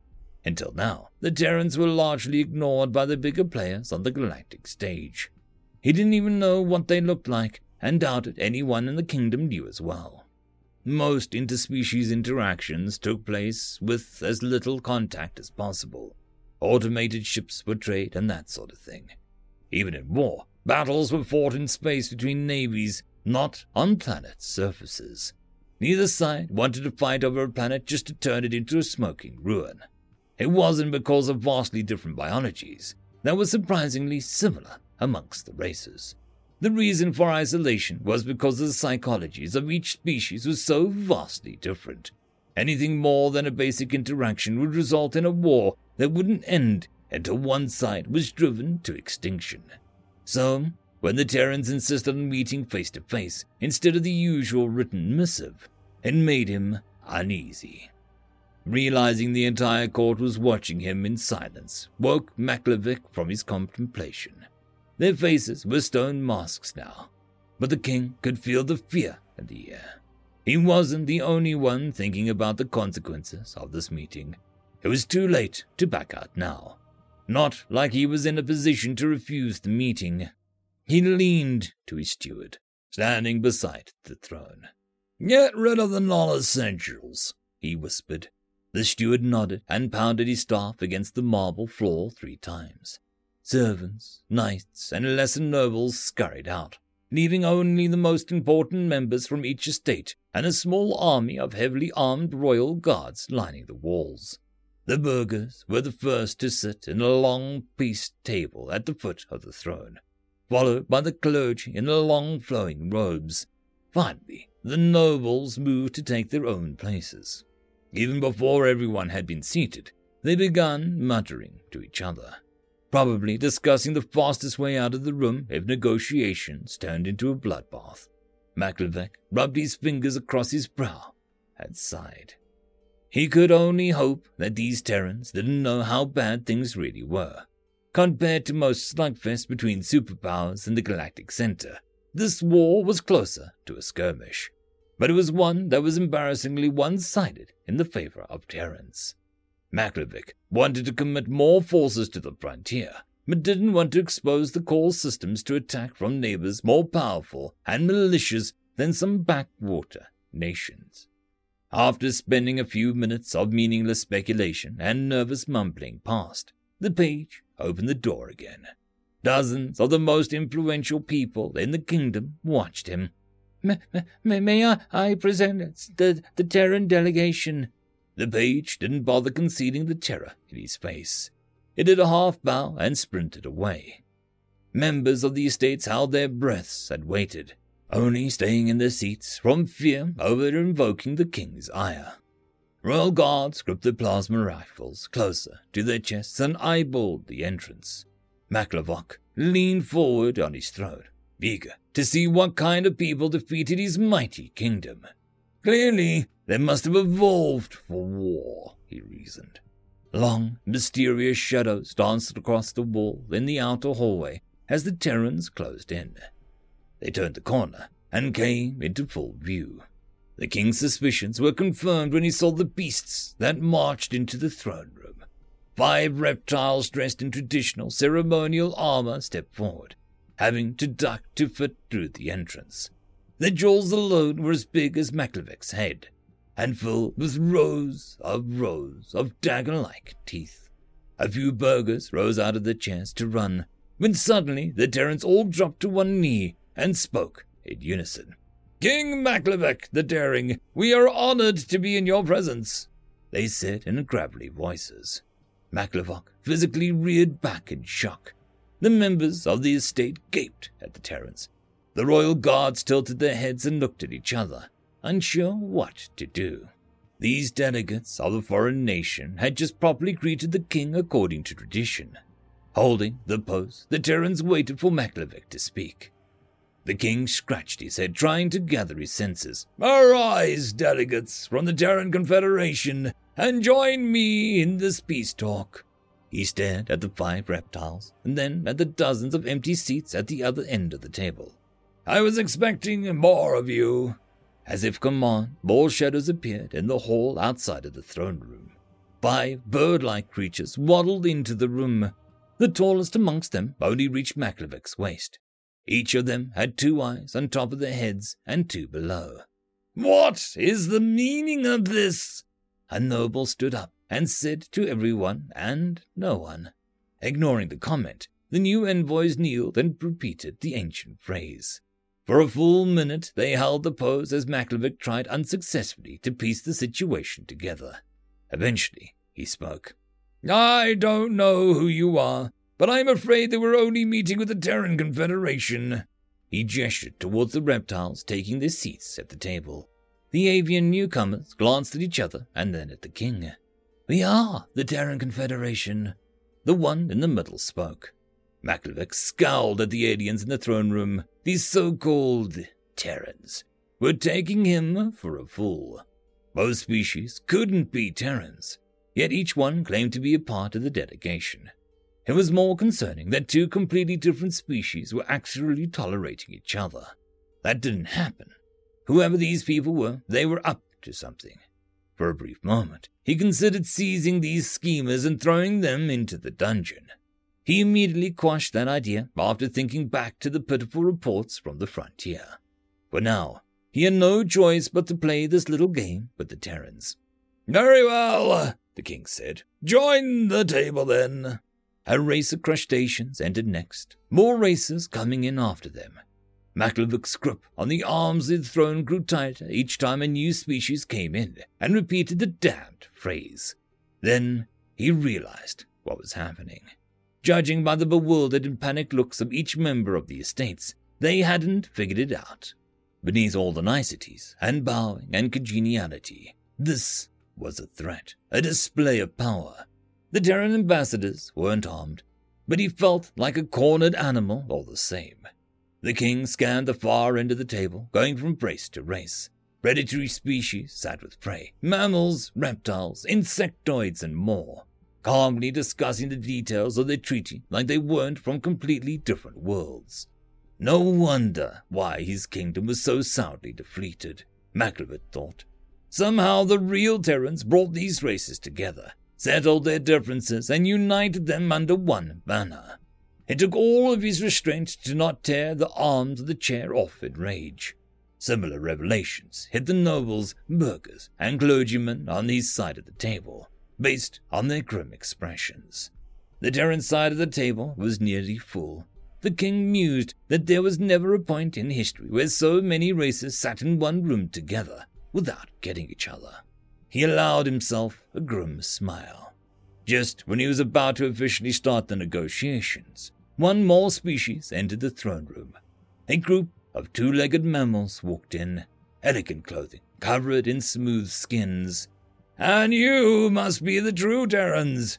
Maklavok watched as the new creatures as they filled the remaining gap at the peace table. With all due respect, King Maklavek, the leader raised its arms and motioned towards the rest of the aliens at the table. We are all true Terrans. It clapped its hands together and grinned. Now, um, shall we begin? End of story. Tales from Outer Space 990. The Nameless Diner, written by the Oz Nerd. The Nameless Diner was new. It was a small thing, A single tiny room with a counter and a long bench, with an old jukebox that sat on the far wall. Its size made sense, given that it was built into the side of a ship barely powerful enough for space travel. It just showing up in the market square out of the blue was surprise enough for Quozel. The biggest surprise was that it was run by a human. The galaxy at large had only begun interacting with the fledgling race within the last galactic decade. Humans had only just met the rest of the galaxy in the grand scheme of things. Treaties between the Sol government and the Spiral Union were still being ratified, and the idea of humanity joining the Union were absurd for such early days. To this day, seeing a human at all was a rarity, let alone interacting with one and they were often given a wide berth out of sheer unfamiliarity. All Quozel could do was stare as the diner's owner wiped down the bar. They were only half as tall as Quozel, with smooth chestnut skin and wavy raven hair that sat in heavy locks on their shoulders. By contrast, Quozel was a Basheth, a quadrupedal reptilian with an upper torso shockingly reminiscent of the biped in front of him. He flinched when the human locked eyes with him, they waved at Quozel, who waved back weakly as they slowly inched towards the exit. Quozel stopped when, silently, the human poured a glass of beer and set it on the bar. Without a word, they continued wiping down the counter. After a moment's hesitation, Quozel padded up to the bench and sat down, being careful to not sit atop his left forefoot. Given his size, he just took up a sizable portion of the bench. What is this drink? he asked. Consider it a promotion to celebrate me setting up shop here, the human said, not taking their eyes off the counter. Quozel blinked, and then took a sip of the offered beverage. Then the two went quiet. The human went about their business while Quozel occasionally sipped his beer. After a few moments, the human asked, What happened to your foot? Quozel could feel the dull throb beneath the hastily applied bandage. Snapped on some glass, he said with a grimace. The humans sucked in the air through their teeth. Been there, they said. Dropped a glass in the kitchen and thought I'd swept it all up, but I didn't. Quozel grunted. His injury was also the result of his own actions, but he wished that he had just dropped the glass. It would have felt less depressing. How'd that bottle even get there? Before he realized it, Quozel had emptied his glass. His stomach dropped. It was too early for this. Refill? asked the human. Against his own desires, Quozel said, No thanks, and began standing. A glass of water was put in front of him. On the house, was all the human said. Quozel stared at the clear liquid. How long had it been since he'd drunk water? He looked towards the human who was polishing the glasses. What's on the menu? he asked quietly. A large plate of grilled fish was put down in front of him, with a fresh glass of water. Thanks, said Quozel. Not a problem, replied the human. The taste of the fish took Quozel back to a better time, when he was young and had little to worry about besides his schooling. He would have shed a tear, were his species capable. Instead, his thick tail involuntarily curled into a tight ball.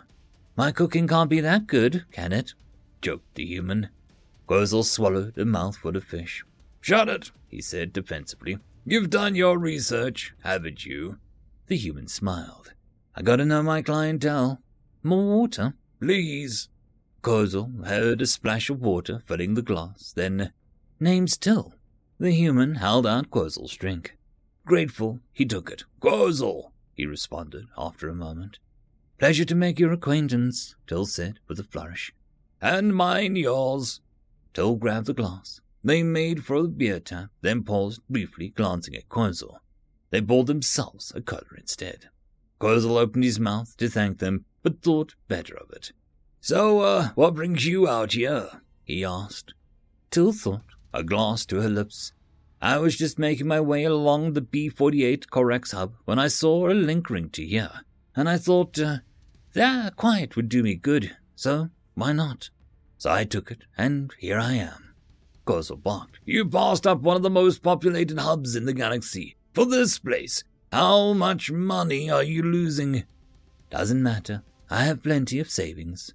Till's tone was entirely unconcerned, peaceful. Quozel laughed, his tail slapping the bench. No way you're doing this just because you like it. In this pokey thing that could barely break atmosphere. You'd have to be desperate for this to be your vehicle of choice. Why are you really out here doing this? Till blinked and set the glass down. Slowly, their expression shifted from content nonchalance to stern recollection. Yeah, actually. Never really liked my home much.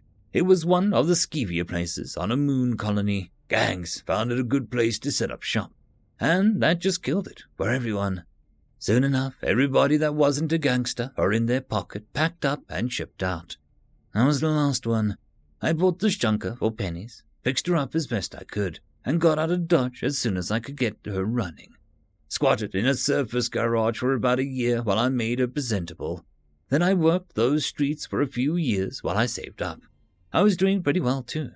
But all the time I couldn't get the colony out of my mind. It was always above my head, like it was watching me. So when I decided that I'd saved up enough, I just left. And I've been hopping planets since. They punctuated their exposition with a hearty slamming of the glass onto the bar.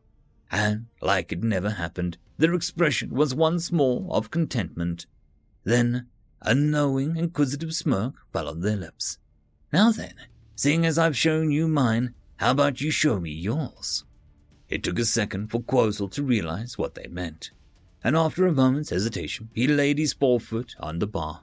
A dirty, blood-stained bandage was wrapped crudely around his foot, weaving in between his toes. I stepped on a half-empty bottle when I got out of bed, he said solemnly. It hurt to say. At this point, I can't sleep without good few drinks in me. Come morning, I always have a hangover and no memory of falling asleep. It hurt to say, but it was a good hurt, a necessary hurt. He knew that deep down. Damn, Till replied quietly. Do you work? Quozel chuckled painfully. You think I can get work any more? He sighed. Ah, nobody will hire me, a drunk. Word's gotten round. I'm just lucky for my pension at my parents' old house. Would you like to? Quozel blinked as the question unraveled inside of his mind. What? Till looked back into the tiny kitchen behind the bar. I've been thinking of expanding this place a bit. More seats, bigger kitchen, the whole shebang. Problem is, to make it work, I need more staff. Till looked back at Quozel. So, how about it? Quozel sagged. He'd been stared at in the street, mocked by former co-workers and customers alike, seen his life spiral down the neck of a bottle. It took him and held him down, forcing him to live in a perpetual state of self-destruction. He had almost forgotten what kindness felt like, what it was like to feel like a person rather than walking series of bad decisions. One question nagged him, though. Why? he asked, half expecting to hear that this was all a jape so that he could return to his bitter squalor. Till smiled. Same reason I'm out here. Why not? Quozel's tail curled into a tight ball. Word had gotten round that a certain staff member was a bit of a temperamental side, and was occasionally seen sipping light beer on the counter while the owner wiped it down. But the eatery's recent patrons rebuffed the rumors. By all accounts, from the people of the Corex hub, the Beseth on staff was an amiable sort and got on well with both customers and the owner. Still, something seemed a bit odd about him. Quozel felt terrible. He had traded one kind of hell for another. Every fiber of his being was telling him that to stick his mouth beneath the tap and drink until he couldn't stand up straight, then drink some more. The diner's many species patrons drinking casually didn't help matters.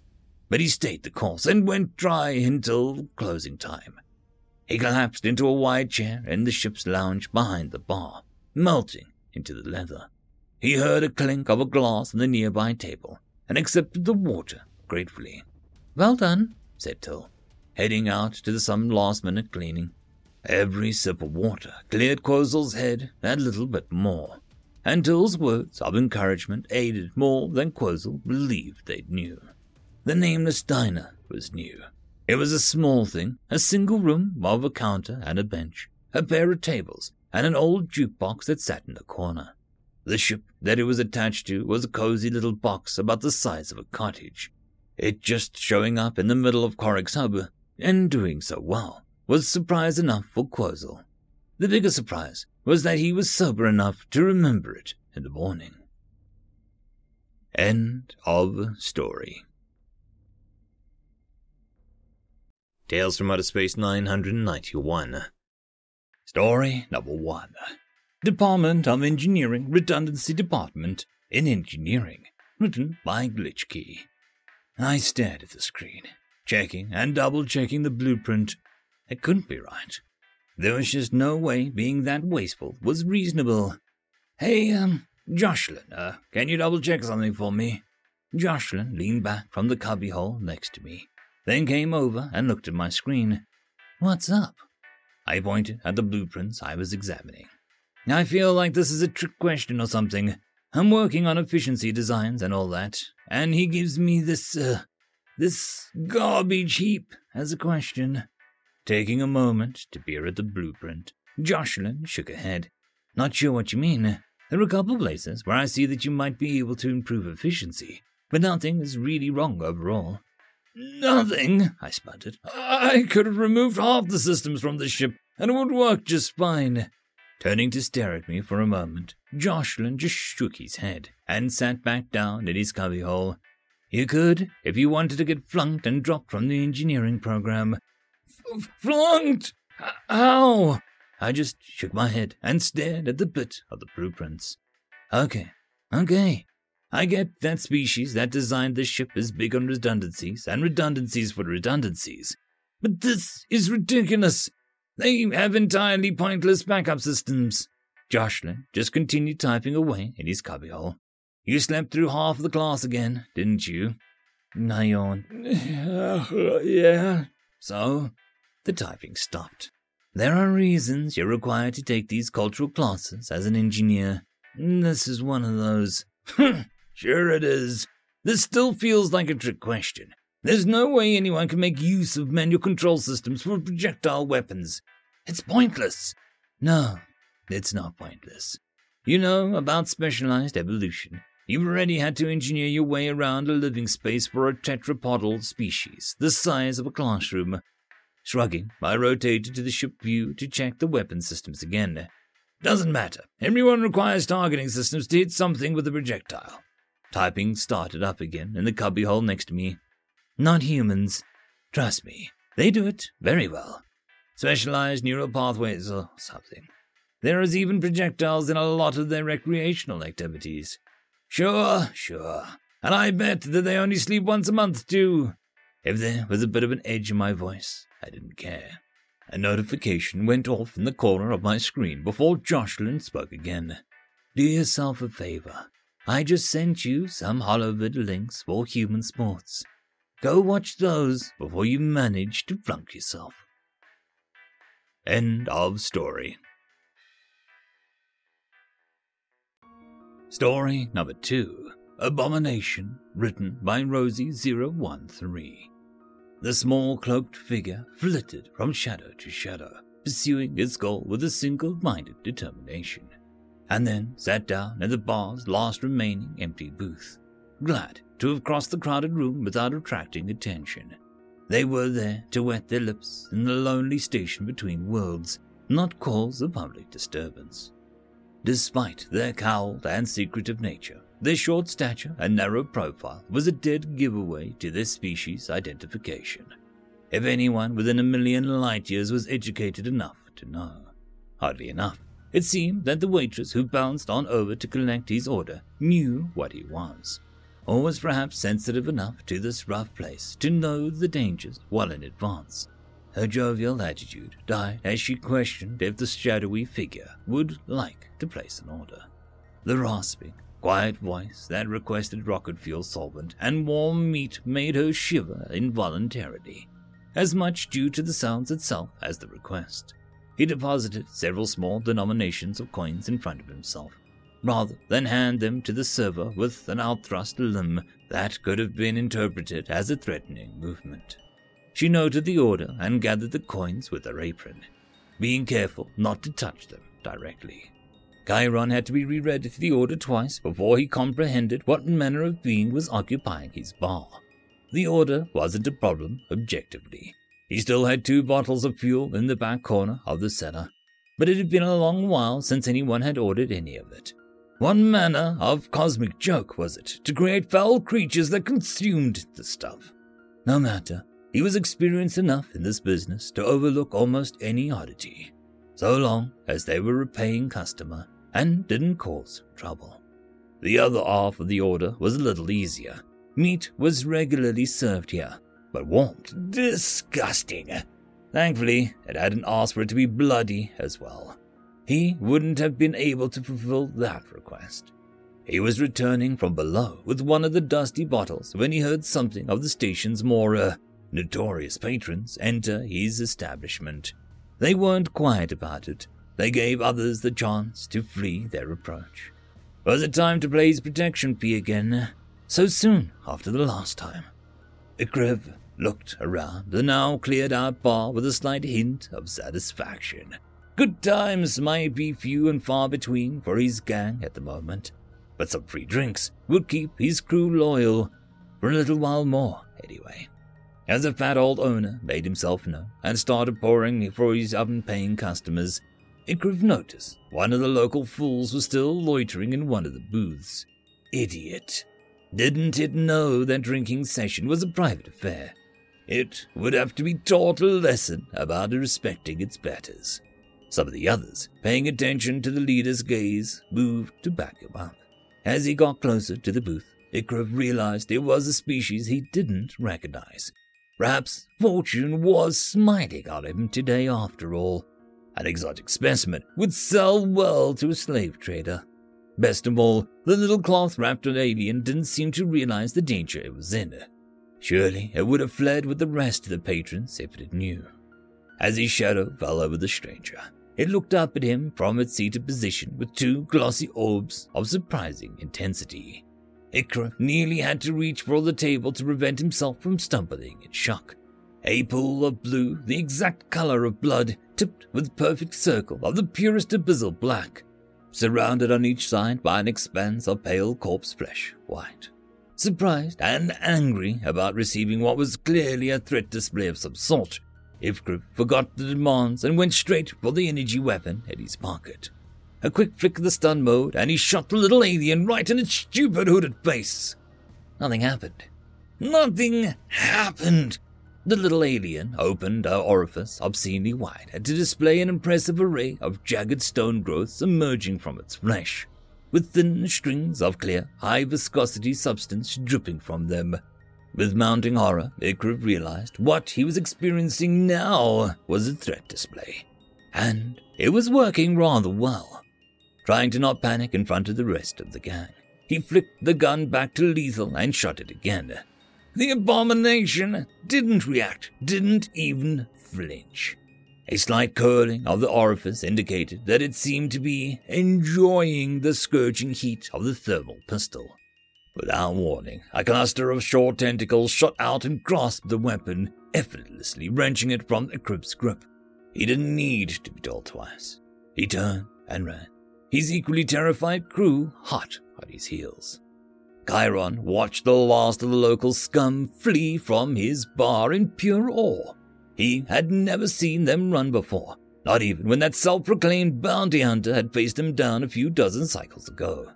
He was just wondering how much he should offer the alien to stay as in protection when he met its intense gaze from across the room.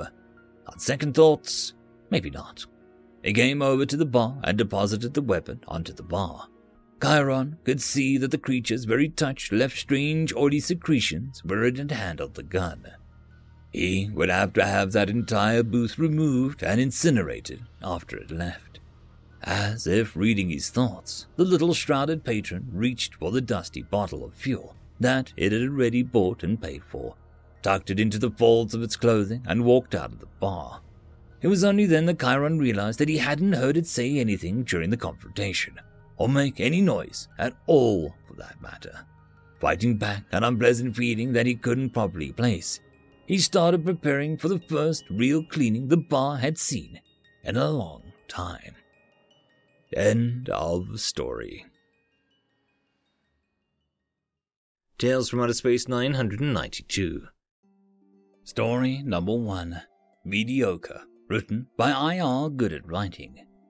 When the demons opened a gateway to our world, each race fought back in their own way. The obsidian portals first appeared in the elven homelands, spreading chaos and ruin across the countrysides. Elven mages, whose arcane talent was unparalleled, cast spells that shook the earth. Mountains crashed upon the demonic hordes. Chasms that had no bottom swallowed entire armies. And waves that touched the clouds washed over the land. Still, it was no use. As the elven cities burned, the Emperor of the Elves was approached by man. Mighty Elves, man said, teach us your magical power, so we might aid you in these dark times. The Emperor, who normally regarded man as a short lived and simple people, accepted the request out of desperation. Man's brightest minds were taught how to warp existence to their will, but the elves were unimpressed. A single elven mage could wield more power than a hundred human wizards. The lands of the elves were overrun by demons, and those that didn't run or hide behind tall walls were killed. Man only gained a mediocre understanding of magic.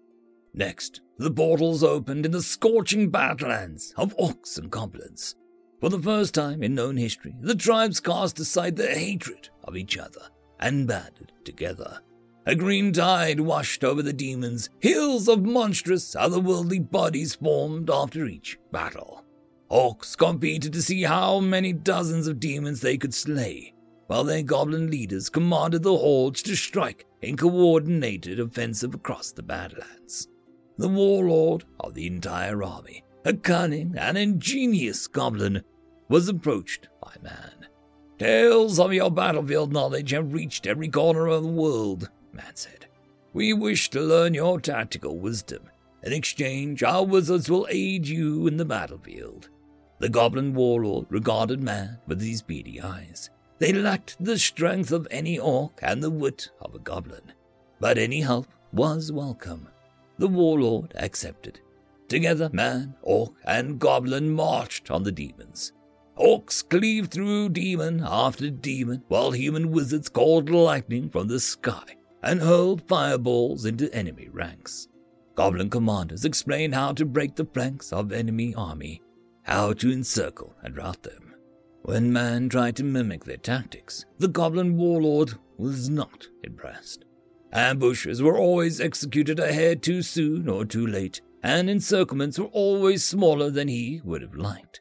After years of constant warfare, the orcs and goblins were worn down. Every day, the demons pushed further into the Badlands until the orcs and goblins were almost completely driven from their ancestral home. All but the most stout holdouts were lost. Man's grasp of military tactics was mediocre. It was the dwarves in the mountain holds that were attacked next. The demons sniffed out their secret entrances and poured into the vast underground cities.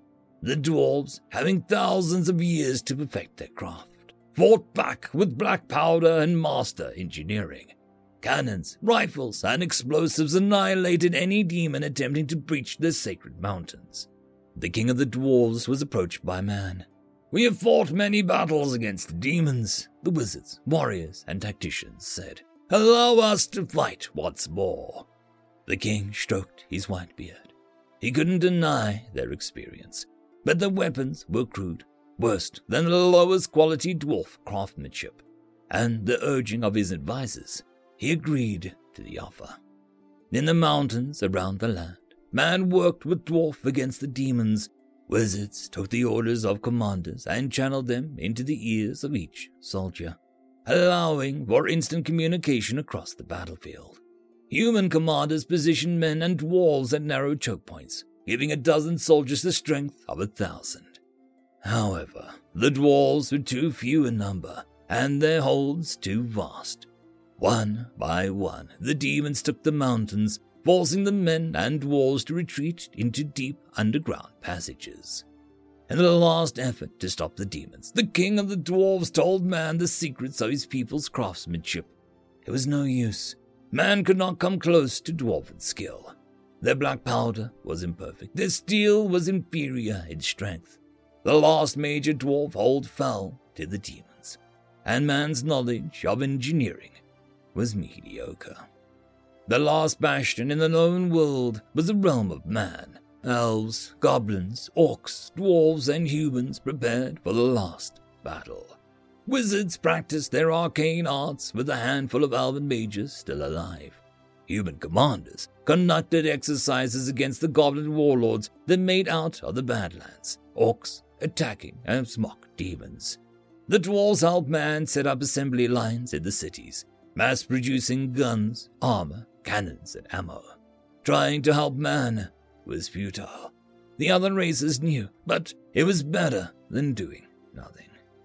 Then the obsidian portals opened. The demons rushed out to crush the last hope of resistance. They left one nightmare world and stepped into another.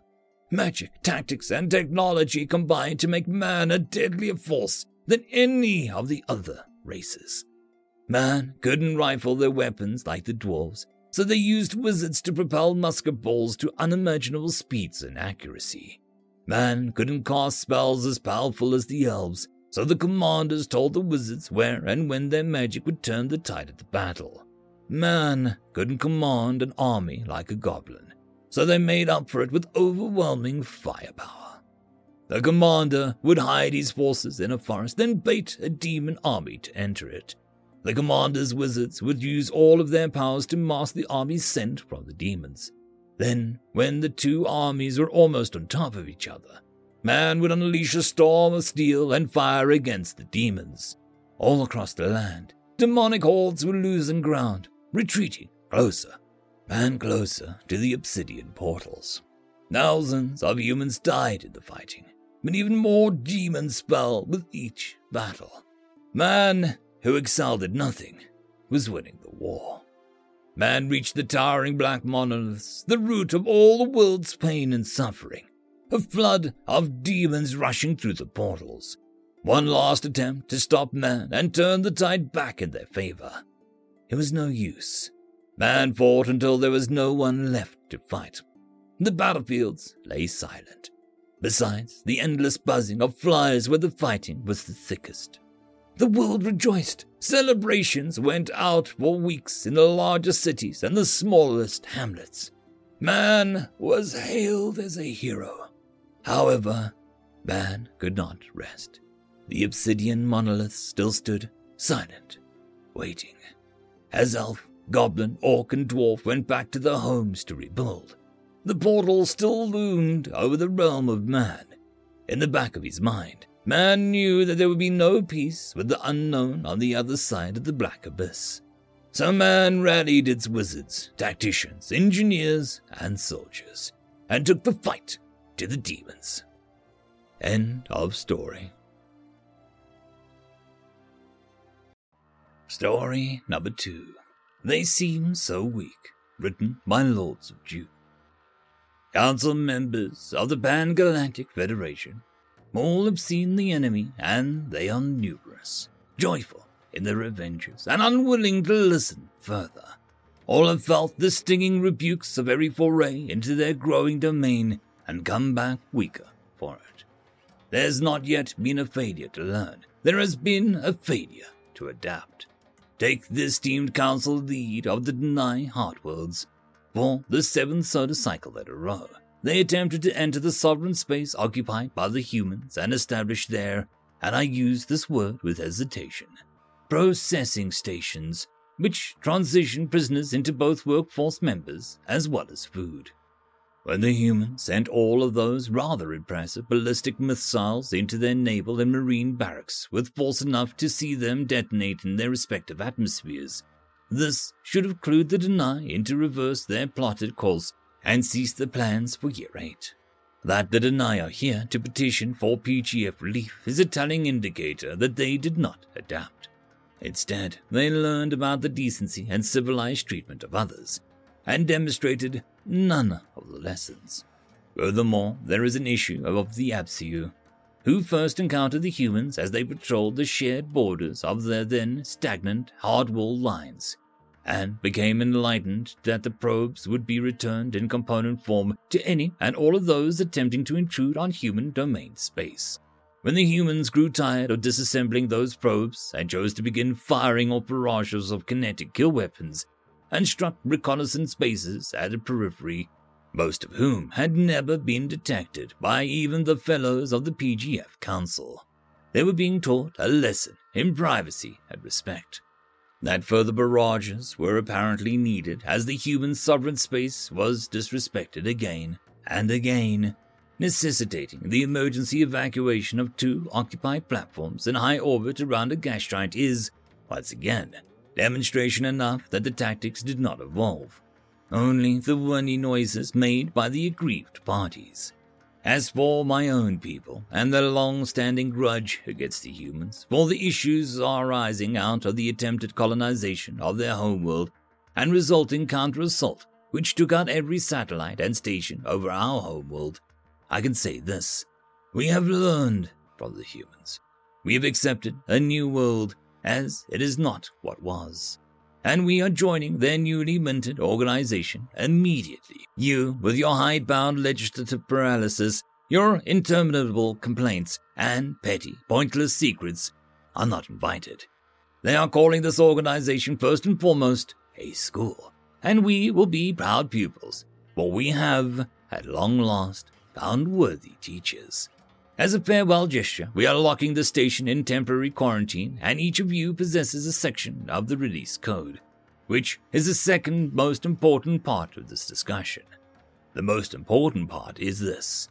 In 10 minutes after this video ends, a combination of ballistic kill weapons, nuclear tipped missiles, and reconstructed satellite probes will strike this station and likely see it fall as a burning star to the convocation world beneath it, witnessed by the remaining members of the Pan Galactic Federation. May you choose to adapt and share rather than keep secrets. Here endeth the lesson. End of story. Tales from Outer Space 993. Humans are weird. Just too dang hot. Greetings, friend. Roll so slowly. Twistander called out as he caught sight of a slightly larger undulate floating down the main hallway. Do you have some observation time available at the moment? Roll slowly, idly rotated his body so that one of his gripping appendages was uppermost and grabbed onto the jaw jam of the exit. This efficiently stopped his movement and allowed Twistander to catch up to him more easily against the drift current. I have no pressing assignments at the moment, Roll slowly observed. What did you wish to observe? Twistander called after him and cheerfully tapped Roll Slowly's exposed appendages in a friendly greeting. Roll slowly returned the gesture, and they drifted down the corridor. You expressed curiosity in how variable human reactions to touch greetings were, Twistander explained. Also, you were curious about how the acceptability of touch greetings varied with temperature and atmospheric pressure. Actually, Roll slowly interjected, I believe I expressed incredulity.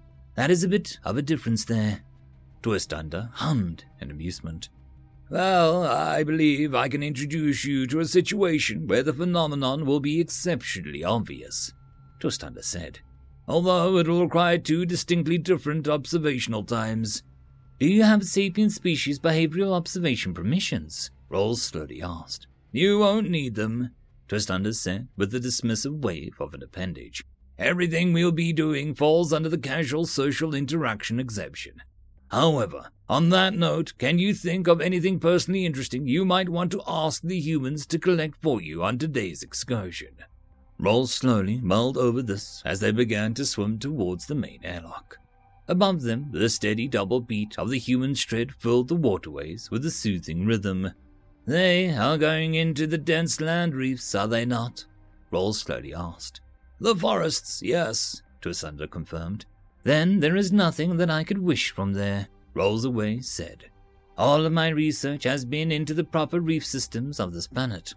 In that case, you must simply exchange the friendliest greetings that you consider appropriate with the human that you are closest to, Twistander said. Ask for an uppies if your current level of socialization allows for it. That won't be a problem, Rolls Away assured him. Human friend Susan is on the team going out today.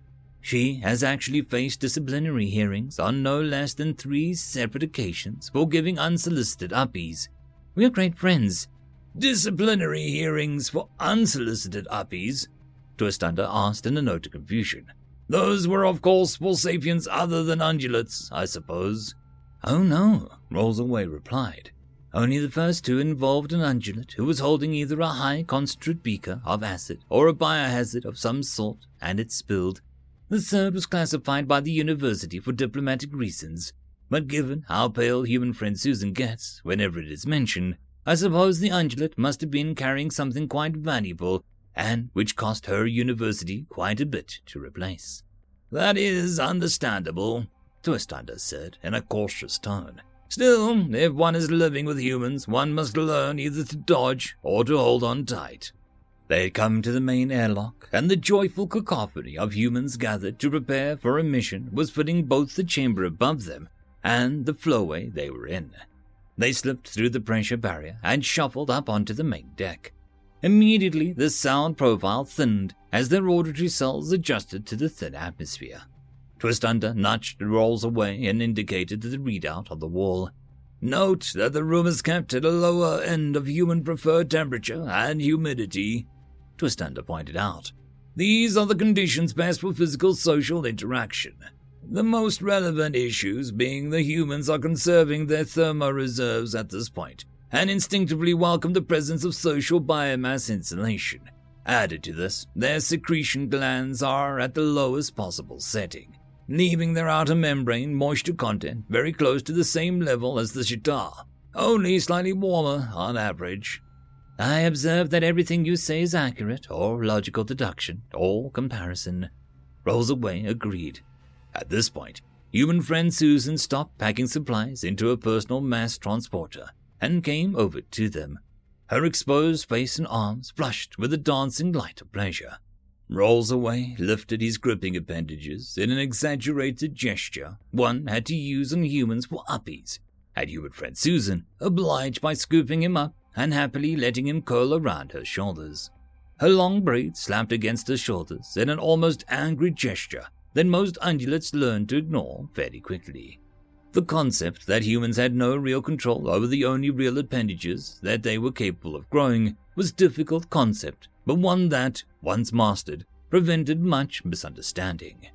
You guys came to see us off? she asked Twistunder. Indeed, Twistunder said. That and to offer a warning. What kind of warning, Twit? Human friend Mac asked, striding over to greet the ungulates. The temperature, humidity, will continue to rise until well past the solar zenith, Twistunder said. Do remember to sustain your internal hydration. The male human gave a loud laugh, and his exposed skin flared with pleasure at the unawareness of the community.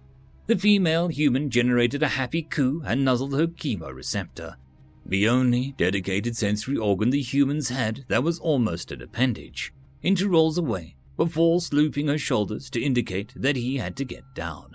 The humans gathered up their packs and swung out into the dense fauna outside of the dome, laughing and chatting amongst themselves. We were quite sure there was no predators that would want to eat them, Rollsaway asked in a soft tone, as their tall bodies seemed to shrink, to become frail beneath the massive trunks of the forest. They insist that none of the fauna or predatory flora is a threat, Twistunder said cautiously, reaching out to give Rollsaway a nudge. The station has had no human deaths. Predatory flora, Rollsaway said, and shiver ran up his mess. This planet has algae that eat your proteins. And we humans that can perform an instant dissection if we get caught in one, Twistunder said cheerfully. That's why they carry those long blades. What are they called? Machetes, Rolls away, said feeling a bit better. I took training in those too, you know. I'm now rated to carry even the longest ones safely. That's a good skill to have, Twistunder agreed.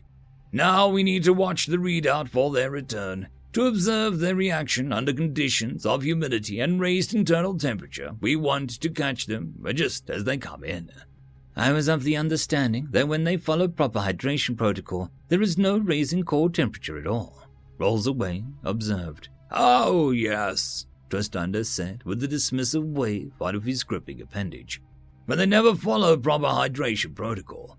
Meet me here as soon as you can after the perimeter defense alert to their return. Rolls away, gave a shimmy of confirmation, and went to find out if the biochem department had made any advancements on their predatory plant repellent mist. The day cycle passed, and, as Twistunder had predicted, the humans returned near the heat zenith with the solar zenith several hours behind them. They were moving far more slowly now, trudging, that movement was called. They trudged into the decontamination area and released their packs with groans and hisses. They let the lights play over them and they trudged into the inner airlock. Their skin was flushed with angry red lights of dehydration, and their off gassed chemical signals spoke of woefully low levels of several minerals. Human friend Susan dropped down on a nearby bench and began to tug off the armored coverings that she wore on her feet. As the two ungulates planned, Rolls Away went up to human friend Susan and held up his appendages in a request for uppies. For several moments, the human didn't seem to notice as she wrestled with her foot armor. When she did see him, she just groaned and shook her head, her braids falling limply on her shoulders. Not now, Rolls, she said. Way too hot. May I help remove your foot armor? Rolls Away asked, slightly excited to get such a quick confirmation of the theory slightly disturbed by the signals her outer membrane was giving off. Too hot for you to be near my feet, human friend Susan muttered. Which wasn't exactly logical, but the whole point of today's exercise was that he didn't really understand human thermodynamics. Twistunder was chatting with the crew lead, something about plant that's name was in debate at the university pending a more thorough description. Rollsaway mused that while the humans were moving so slowly was a good time to pin them down for questions. Do your braids increase your retained thermal energy, human friend Susan? Rollsaway asked. She turned her head to him and blinked slowly as she processed the information. She slowly nodded and her lips formed the shape of the words, but she didn't bother expending the breath to activate her sound generating organ. She reached up with one hand and gathered both braids in one hand, pulling them up causing her chin to dip down. Her other hand gripped the machete and freed it from its safety restraints. Then, in one smooth motion, she brought the blade, stained with fluids from innumerable plants, up and began to saw away at the braided appendage. Despite the blade clearly not being rated for something as tough as the appendage, the last few strands severed several seconds before Rolls Away began to shriek in horror. Rolls Away did not consider his mental processes to be particularly slow. He had often wondered how he would react in an emergency. He had never specifically thought about friends self mutilating, but it was a rather crushing blow to discover that he couldn't react in time to prevent uh, his thoughts were interrupted when human friend Max scooped him up in his arms and began petting him soothingly. Human friend Mac was fairly conversant in the ungulate language but his fingers were babbling something about dead tissue and nerve endings, and meanwhile, human friend Susan was listlessly holding her severed appendages. Rolls away. Please collect yourself. Twistunder's touch suddenly interjected itself. Human friend Mac had stopped talking as his two primary appendages seemed fully occupied with holding the weight of two fully grown ungulates. She needs medical aid, Rolls away insisted. I assure you she does not, Twistunder insisted. Look at her colors. Rolls away, took in the heat, flushed, and dehydrated patterns playing across human friend Susan's face. She was far from needing medical attention, but there were no signs of pain or excess fluid loss. Now that he was thinking properly, he did recall that the material of the braids was technically dead tissue, and that other than mass, the human lost nothing by removing it. Still, the sight of those limp appendages in her hands sent shivers down Rolls Away's mass. Are you okay? Human friend Mac pressed into his mass. Yes, uh, I will be. Rolls Away pressed back. Please, uh, set me down. Come on, Twistunder said, tugging him towards the flowways. I know that looked traumatizing. I didn't think she would use such an inappropriate tool. You think the tool was the problem? Rolls Away demanded. Behind them, they heard human friend Mac demand of human friend Susan, What were you thinking? I was too hot, human friend Susan replied with a shrug. Less air, means less heart. End of story. Tales from Outer Space 994. Growing Old, Where the Skilled Die Young. Written by Lords of Dupe. The instructor, Honic Floor, stood with his jaw angled up and eyes scanning the classroom and practice space aboard the vessel adjacent Premium. The AP was a vessel purpose built for cultural exchange, learning, and above all else, the brokering of the rarest of elements throughout the Dominion peace. To that end, it had instructors from the top of the tiers for their respective sciences, and one class was in demand, and a required course, demanding a full focus of even the most jaded of veterans conflict resolution and crisis management.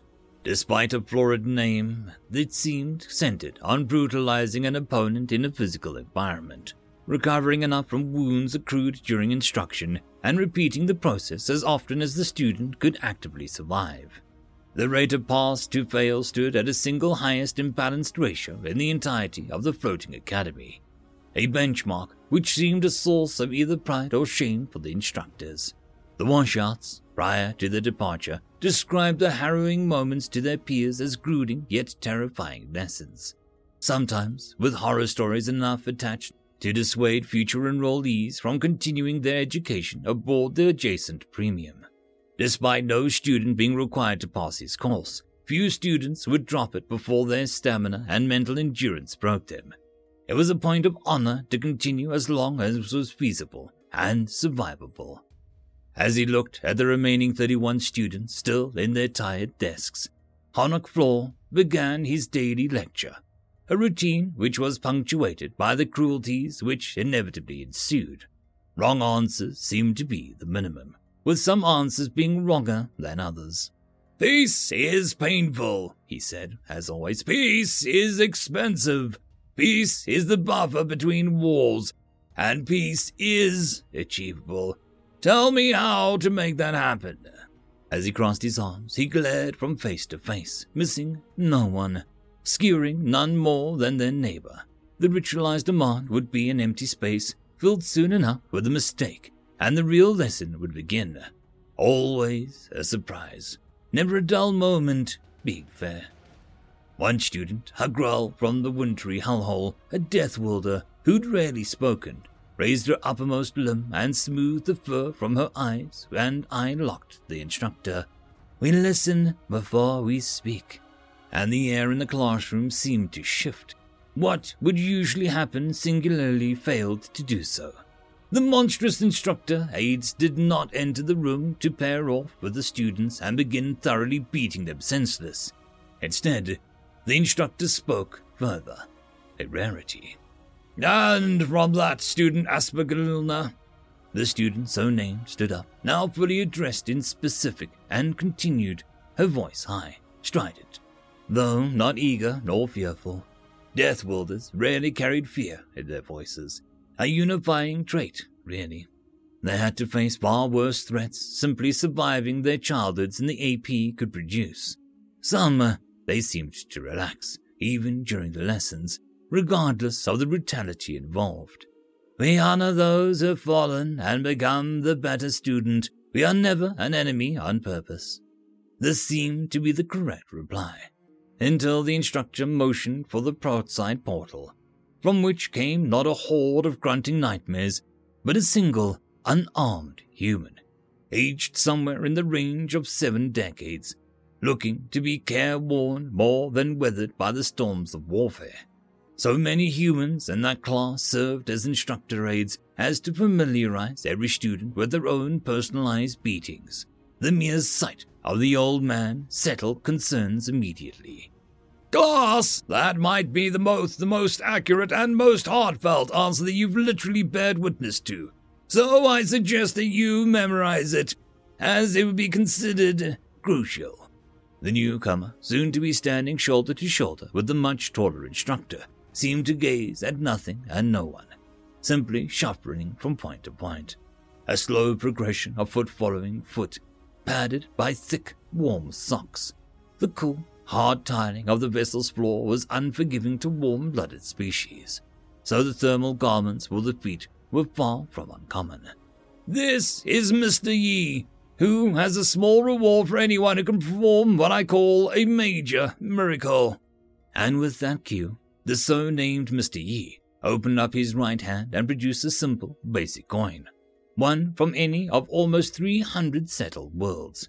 The value, give or take, of a can of pressurized liquid stimulant, or a cooling beverage for a warm climate.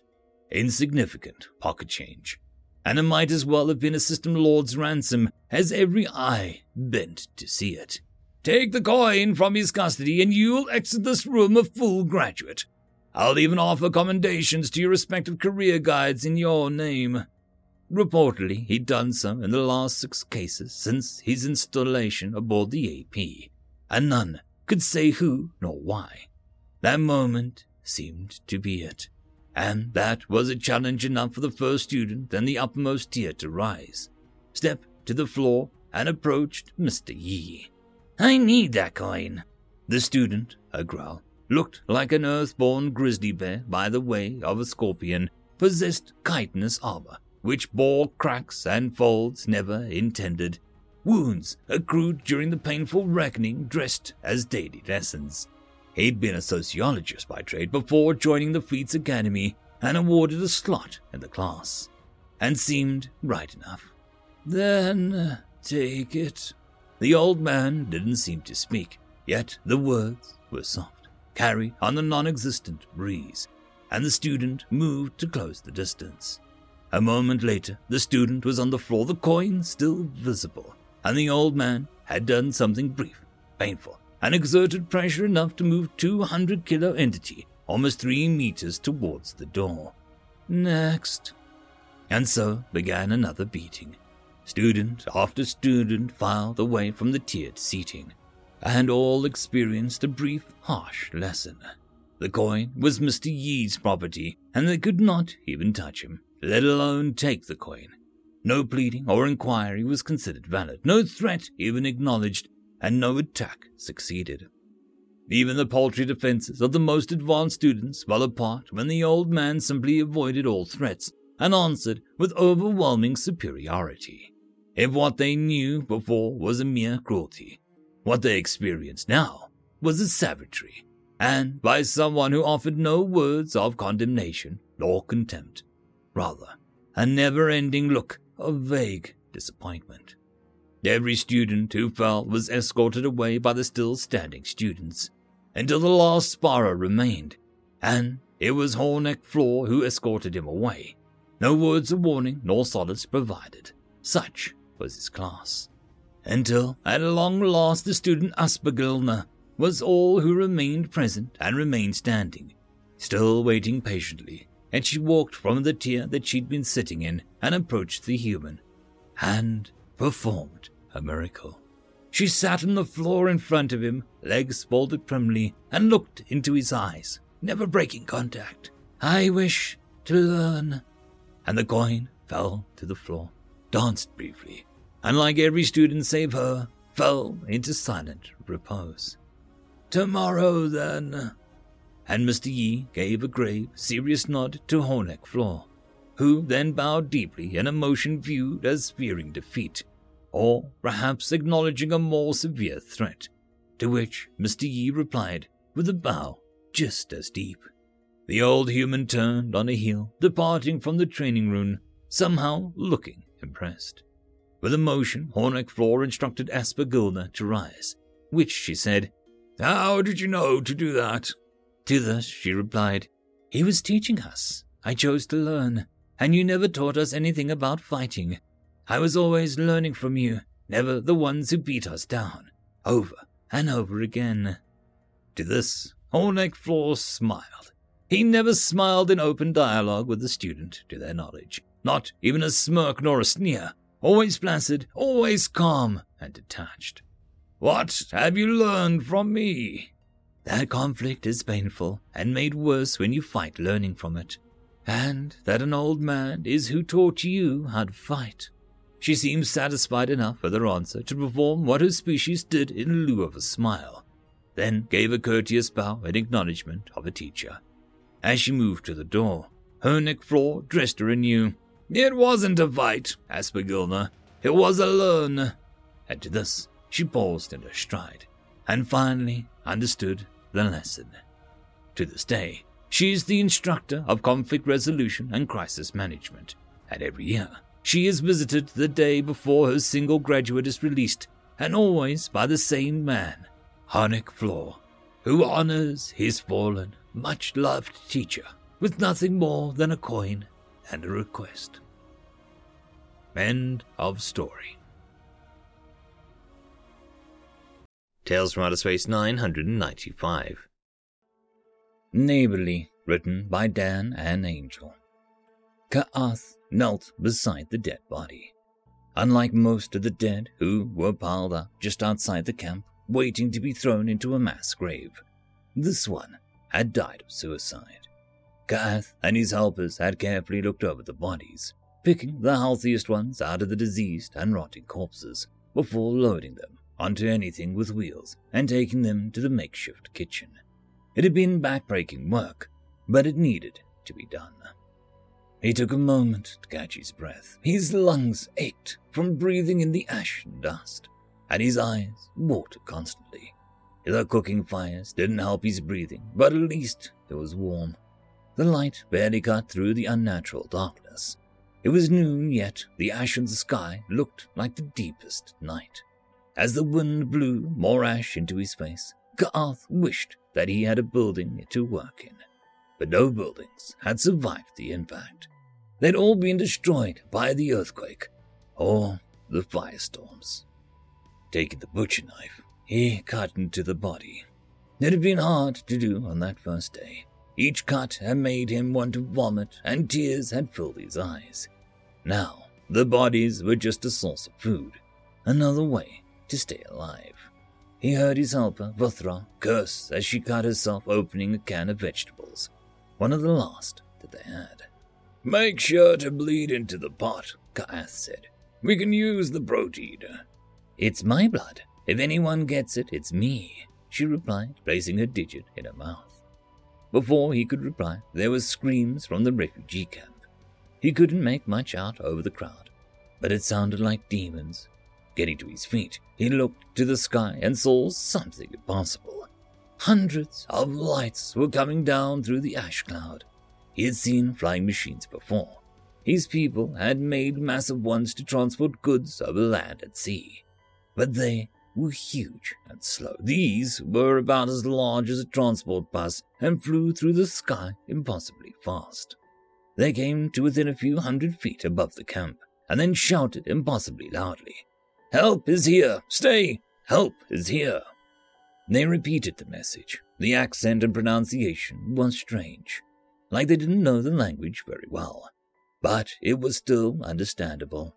Some people still ran. Most stayed where they were, whether out of shock, hope, or simply being too weak and injured to move. The strange things flew to a clear spot at the edge of the camp and landed gently on the ashen ground. Ka'ath went towards them, still carrying his butcher's knife. Vuthra followed close behind, unthinkingly holding a can of vegetables.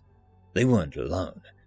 Dozens of others were heading to the things as well, most holding some kind of makeshift weapon. The things were oddly shaped, a little like a bird in flight, but without a tail. They were smooth and made out of black material. There were no windows, and Ka'ath wondered how those inside could see. The one closest to them shifted, rippling like water to form an opening, allowing something on treads to drive out. It was rectangular in shape, bright white with a red cross on it. Two appendages that looked a little like arms and hands were built into its back.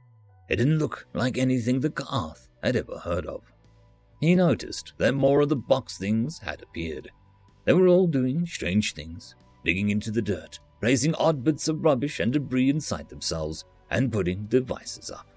At least a few of them seemed to be setting up tents. These were also bright white with the same red cross on them. Help is here, the nearest box said. It placed a small tripod down and pointed at someone in the crowd. You here, you help I, I help you. The woman slowly and cautiously walked towards the tripod. You speak here, the box said. pointing at the tripod. Speak! What, what do you want me to say? she asked. Speak, say, the box repeated. The woman looked terrified, but began speaking. Please, help us. We, we need food, water, medicine, anything you can spare. Food, food is eat, yes? The box asked. Yes, we eat food. The box motioned at the tripod again. Speak, say anything, speak, speak, lots. The woman began talking again, telling the tripod who she was and what she needed. The box turned away from her and moved towards the crowd. Food, show food, it said, holding out its hands. Ka'ath was about to run to the kitchen to get some when Vothra slowly stepped forwards, holding out the open can of vegetables that she still carried. The box moved forward on its treads and took the can from her. The crowd shouted in despair as the box upended the can into a hole at its back. That one can was more food than most people had eaten in days. No worries, the box said. Make food for all, many food, make line, make line for food for all, water for all. Ka'ath saw several boxes come forward with bowls and a long table, while a much larger device followed behind them. The large device came to a stop, and several ports opened up, much to the shock of everyone. Each of the boxes placed a bowl in the port, and a few seconds later, they pulled out a bowl full of white paste. They placed the bowl on the table and went to get more. Make line, eat food, good food, healthy food, one food per person, the box said. People began to push and shove, trying to reach the food first. They didn't know what these things were, but if the boxes wanted to kill everyone here, all they had to do was wait. Hunger drove the last bit of fear away, and Ka'ath began to fear a riot might start. One of the flying vehicles lit up. An ominous tube had appeared on its front, pointing at the crowd. Make line, fighting bad, no fight, food for all, make line, food for all, the box repeated. The crowd slowly shuffled into something resembling a line, and people began to get their bowls. The box seemed to watch the crowd for a few minutes, ensuring that it stayed peaceful. Then it spoke again.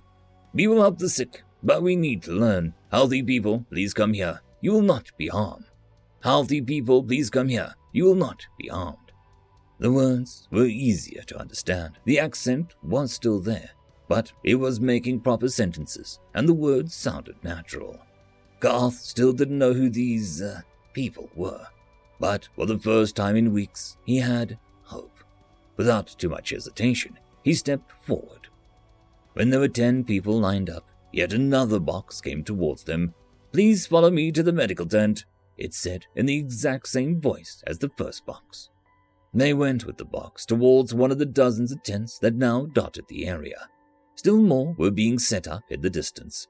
It looked like there would be enough to hold everyone in the camp. Stepping into this tent was like a paradise to the ashen hell outside. The air was clean and warm, and there was clean cots to lie on. They would barely hold Ka'ath, but they would be better than the hard ground and filthy blanket that he'd been using. Lie down, please, and relax, the box said. This will feel strange. Why are you speaking more clearly now? Ka'ath asked as he went to a cot. We are learning your language. We knew little from the Gradios, but hearing you speak is letting us learn more quickly, it replied. Now please lie down. The faster we do this, the faster we can help. Lying down, Ka'ath felt the cot shift to fit his body better. There was a faint buzzing noise, and he felt something press against his arm, causing him to jerk away. Something that looked like a needle was attached to his arm. It didn't hurt. In fact, he didn't feel much of anything from it. He resisted the urge to touch it and laid back down, wondering what was happening. As he breathed in the clean air, he began to feel cold. It started in his arm where the needle was stuck and moved towards his stomach. He tried not to groan as his stomach roiled. Someone vomited, and the tent was soon full of retching coughs and groans. The boxes had poisoned them, whether by accident or on purpose. Ka'ath knew that he wouldn't leave this tent alive. The poison began to move up his chest towards his first heart. He reached for the needle to rip it off and felt his body go limp. He couldn't move anything below his head. Even trying to speak did nothing but cause a faint whimper. Please don't struggle, the box said. We are doing an emergency procedure to learn your biology as quickly as possible. It is painful and very uncomfortable, but it must be done. The easier method would take many hours, and each hour wasted means more of your people will die. Ka'ath barely heard it. The panic, nausea, and pain was too overwhelming. As the cold reached his head, sheer terror sent him into unconsciousness. Ka'ath slowly came to. He didn't know where he was. He was too comfortable and warm to still be at a camp. For the first time in weeks, he didn't itch. And as he moved his digits, he didn't feel the gritty ash rubbing against his skin. There was quiet talking and snoring around him. That was different, too. There should be crying, wailing, and coughs of dying. Briefly, he wondered if he'd died, and this was paradise. Ah, you're awake. I want you to take your time and slowly open your eyes, a voice said. You're going to see something surprising, but don't worry, you're safe and everything is going to be okay. Nothing could be more surprising than what he'd already seen. Ka'ath thought as his memories returned to him. Still, he steeled himself before looking at the speaker. He wasn't ready for what he saw. The speaker wasn't a box, but a living, breathing something. It was hairless, with two long arms just below its small head. It was wearing a long white coat with a red cross on its front. So Ka'ath couldn't make out much of the body, but it was very skinny. Two tiny eyes looked down at him, but most of the thing's face was covered by a mask. What are you? he asked. We're humans, the creature said. We come from another planet that is actually pretty close to here. One of our scout ships found your planet just after the asteroid hit.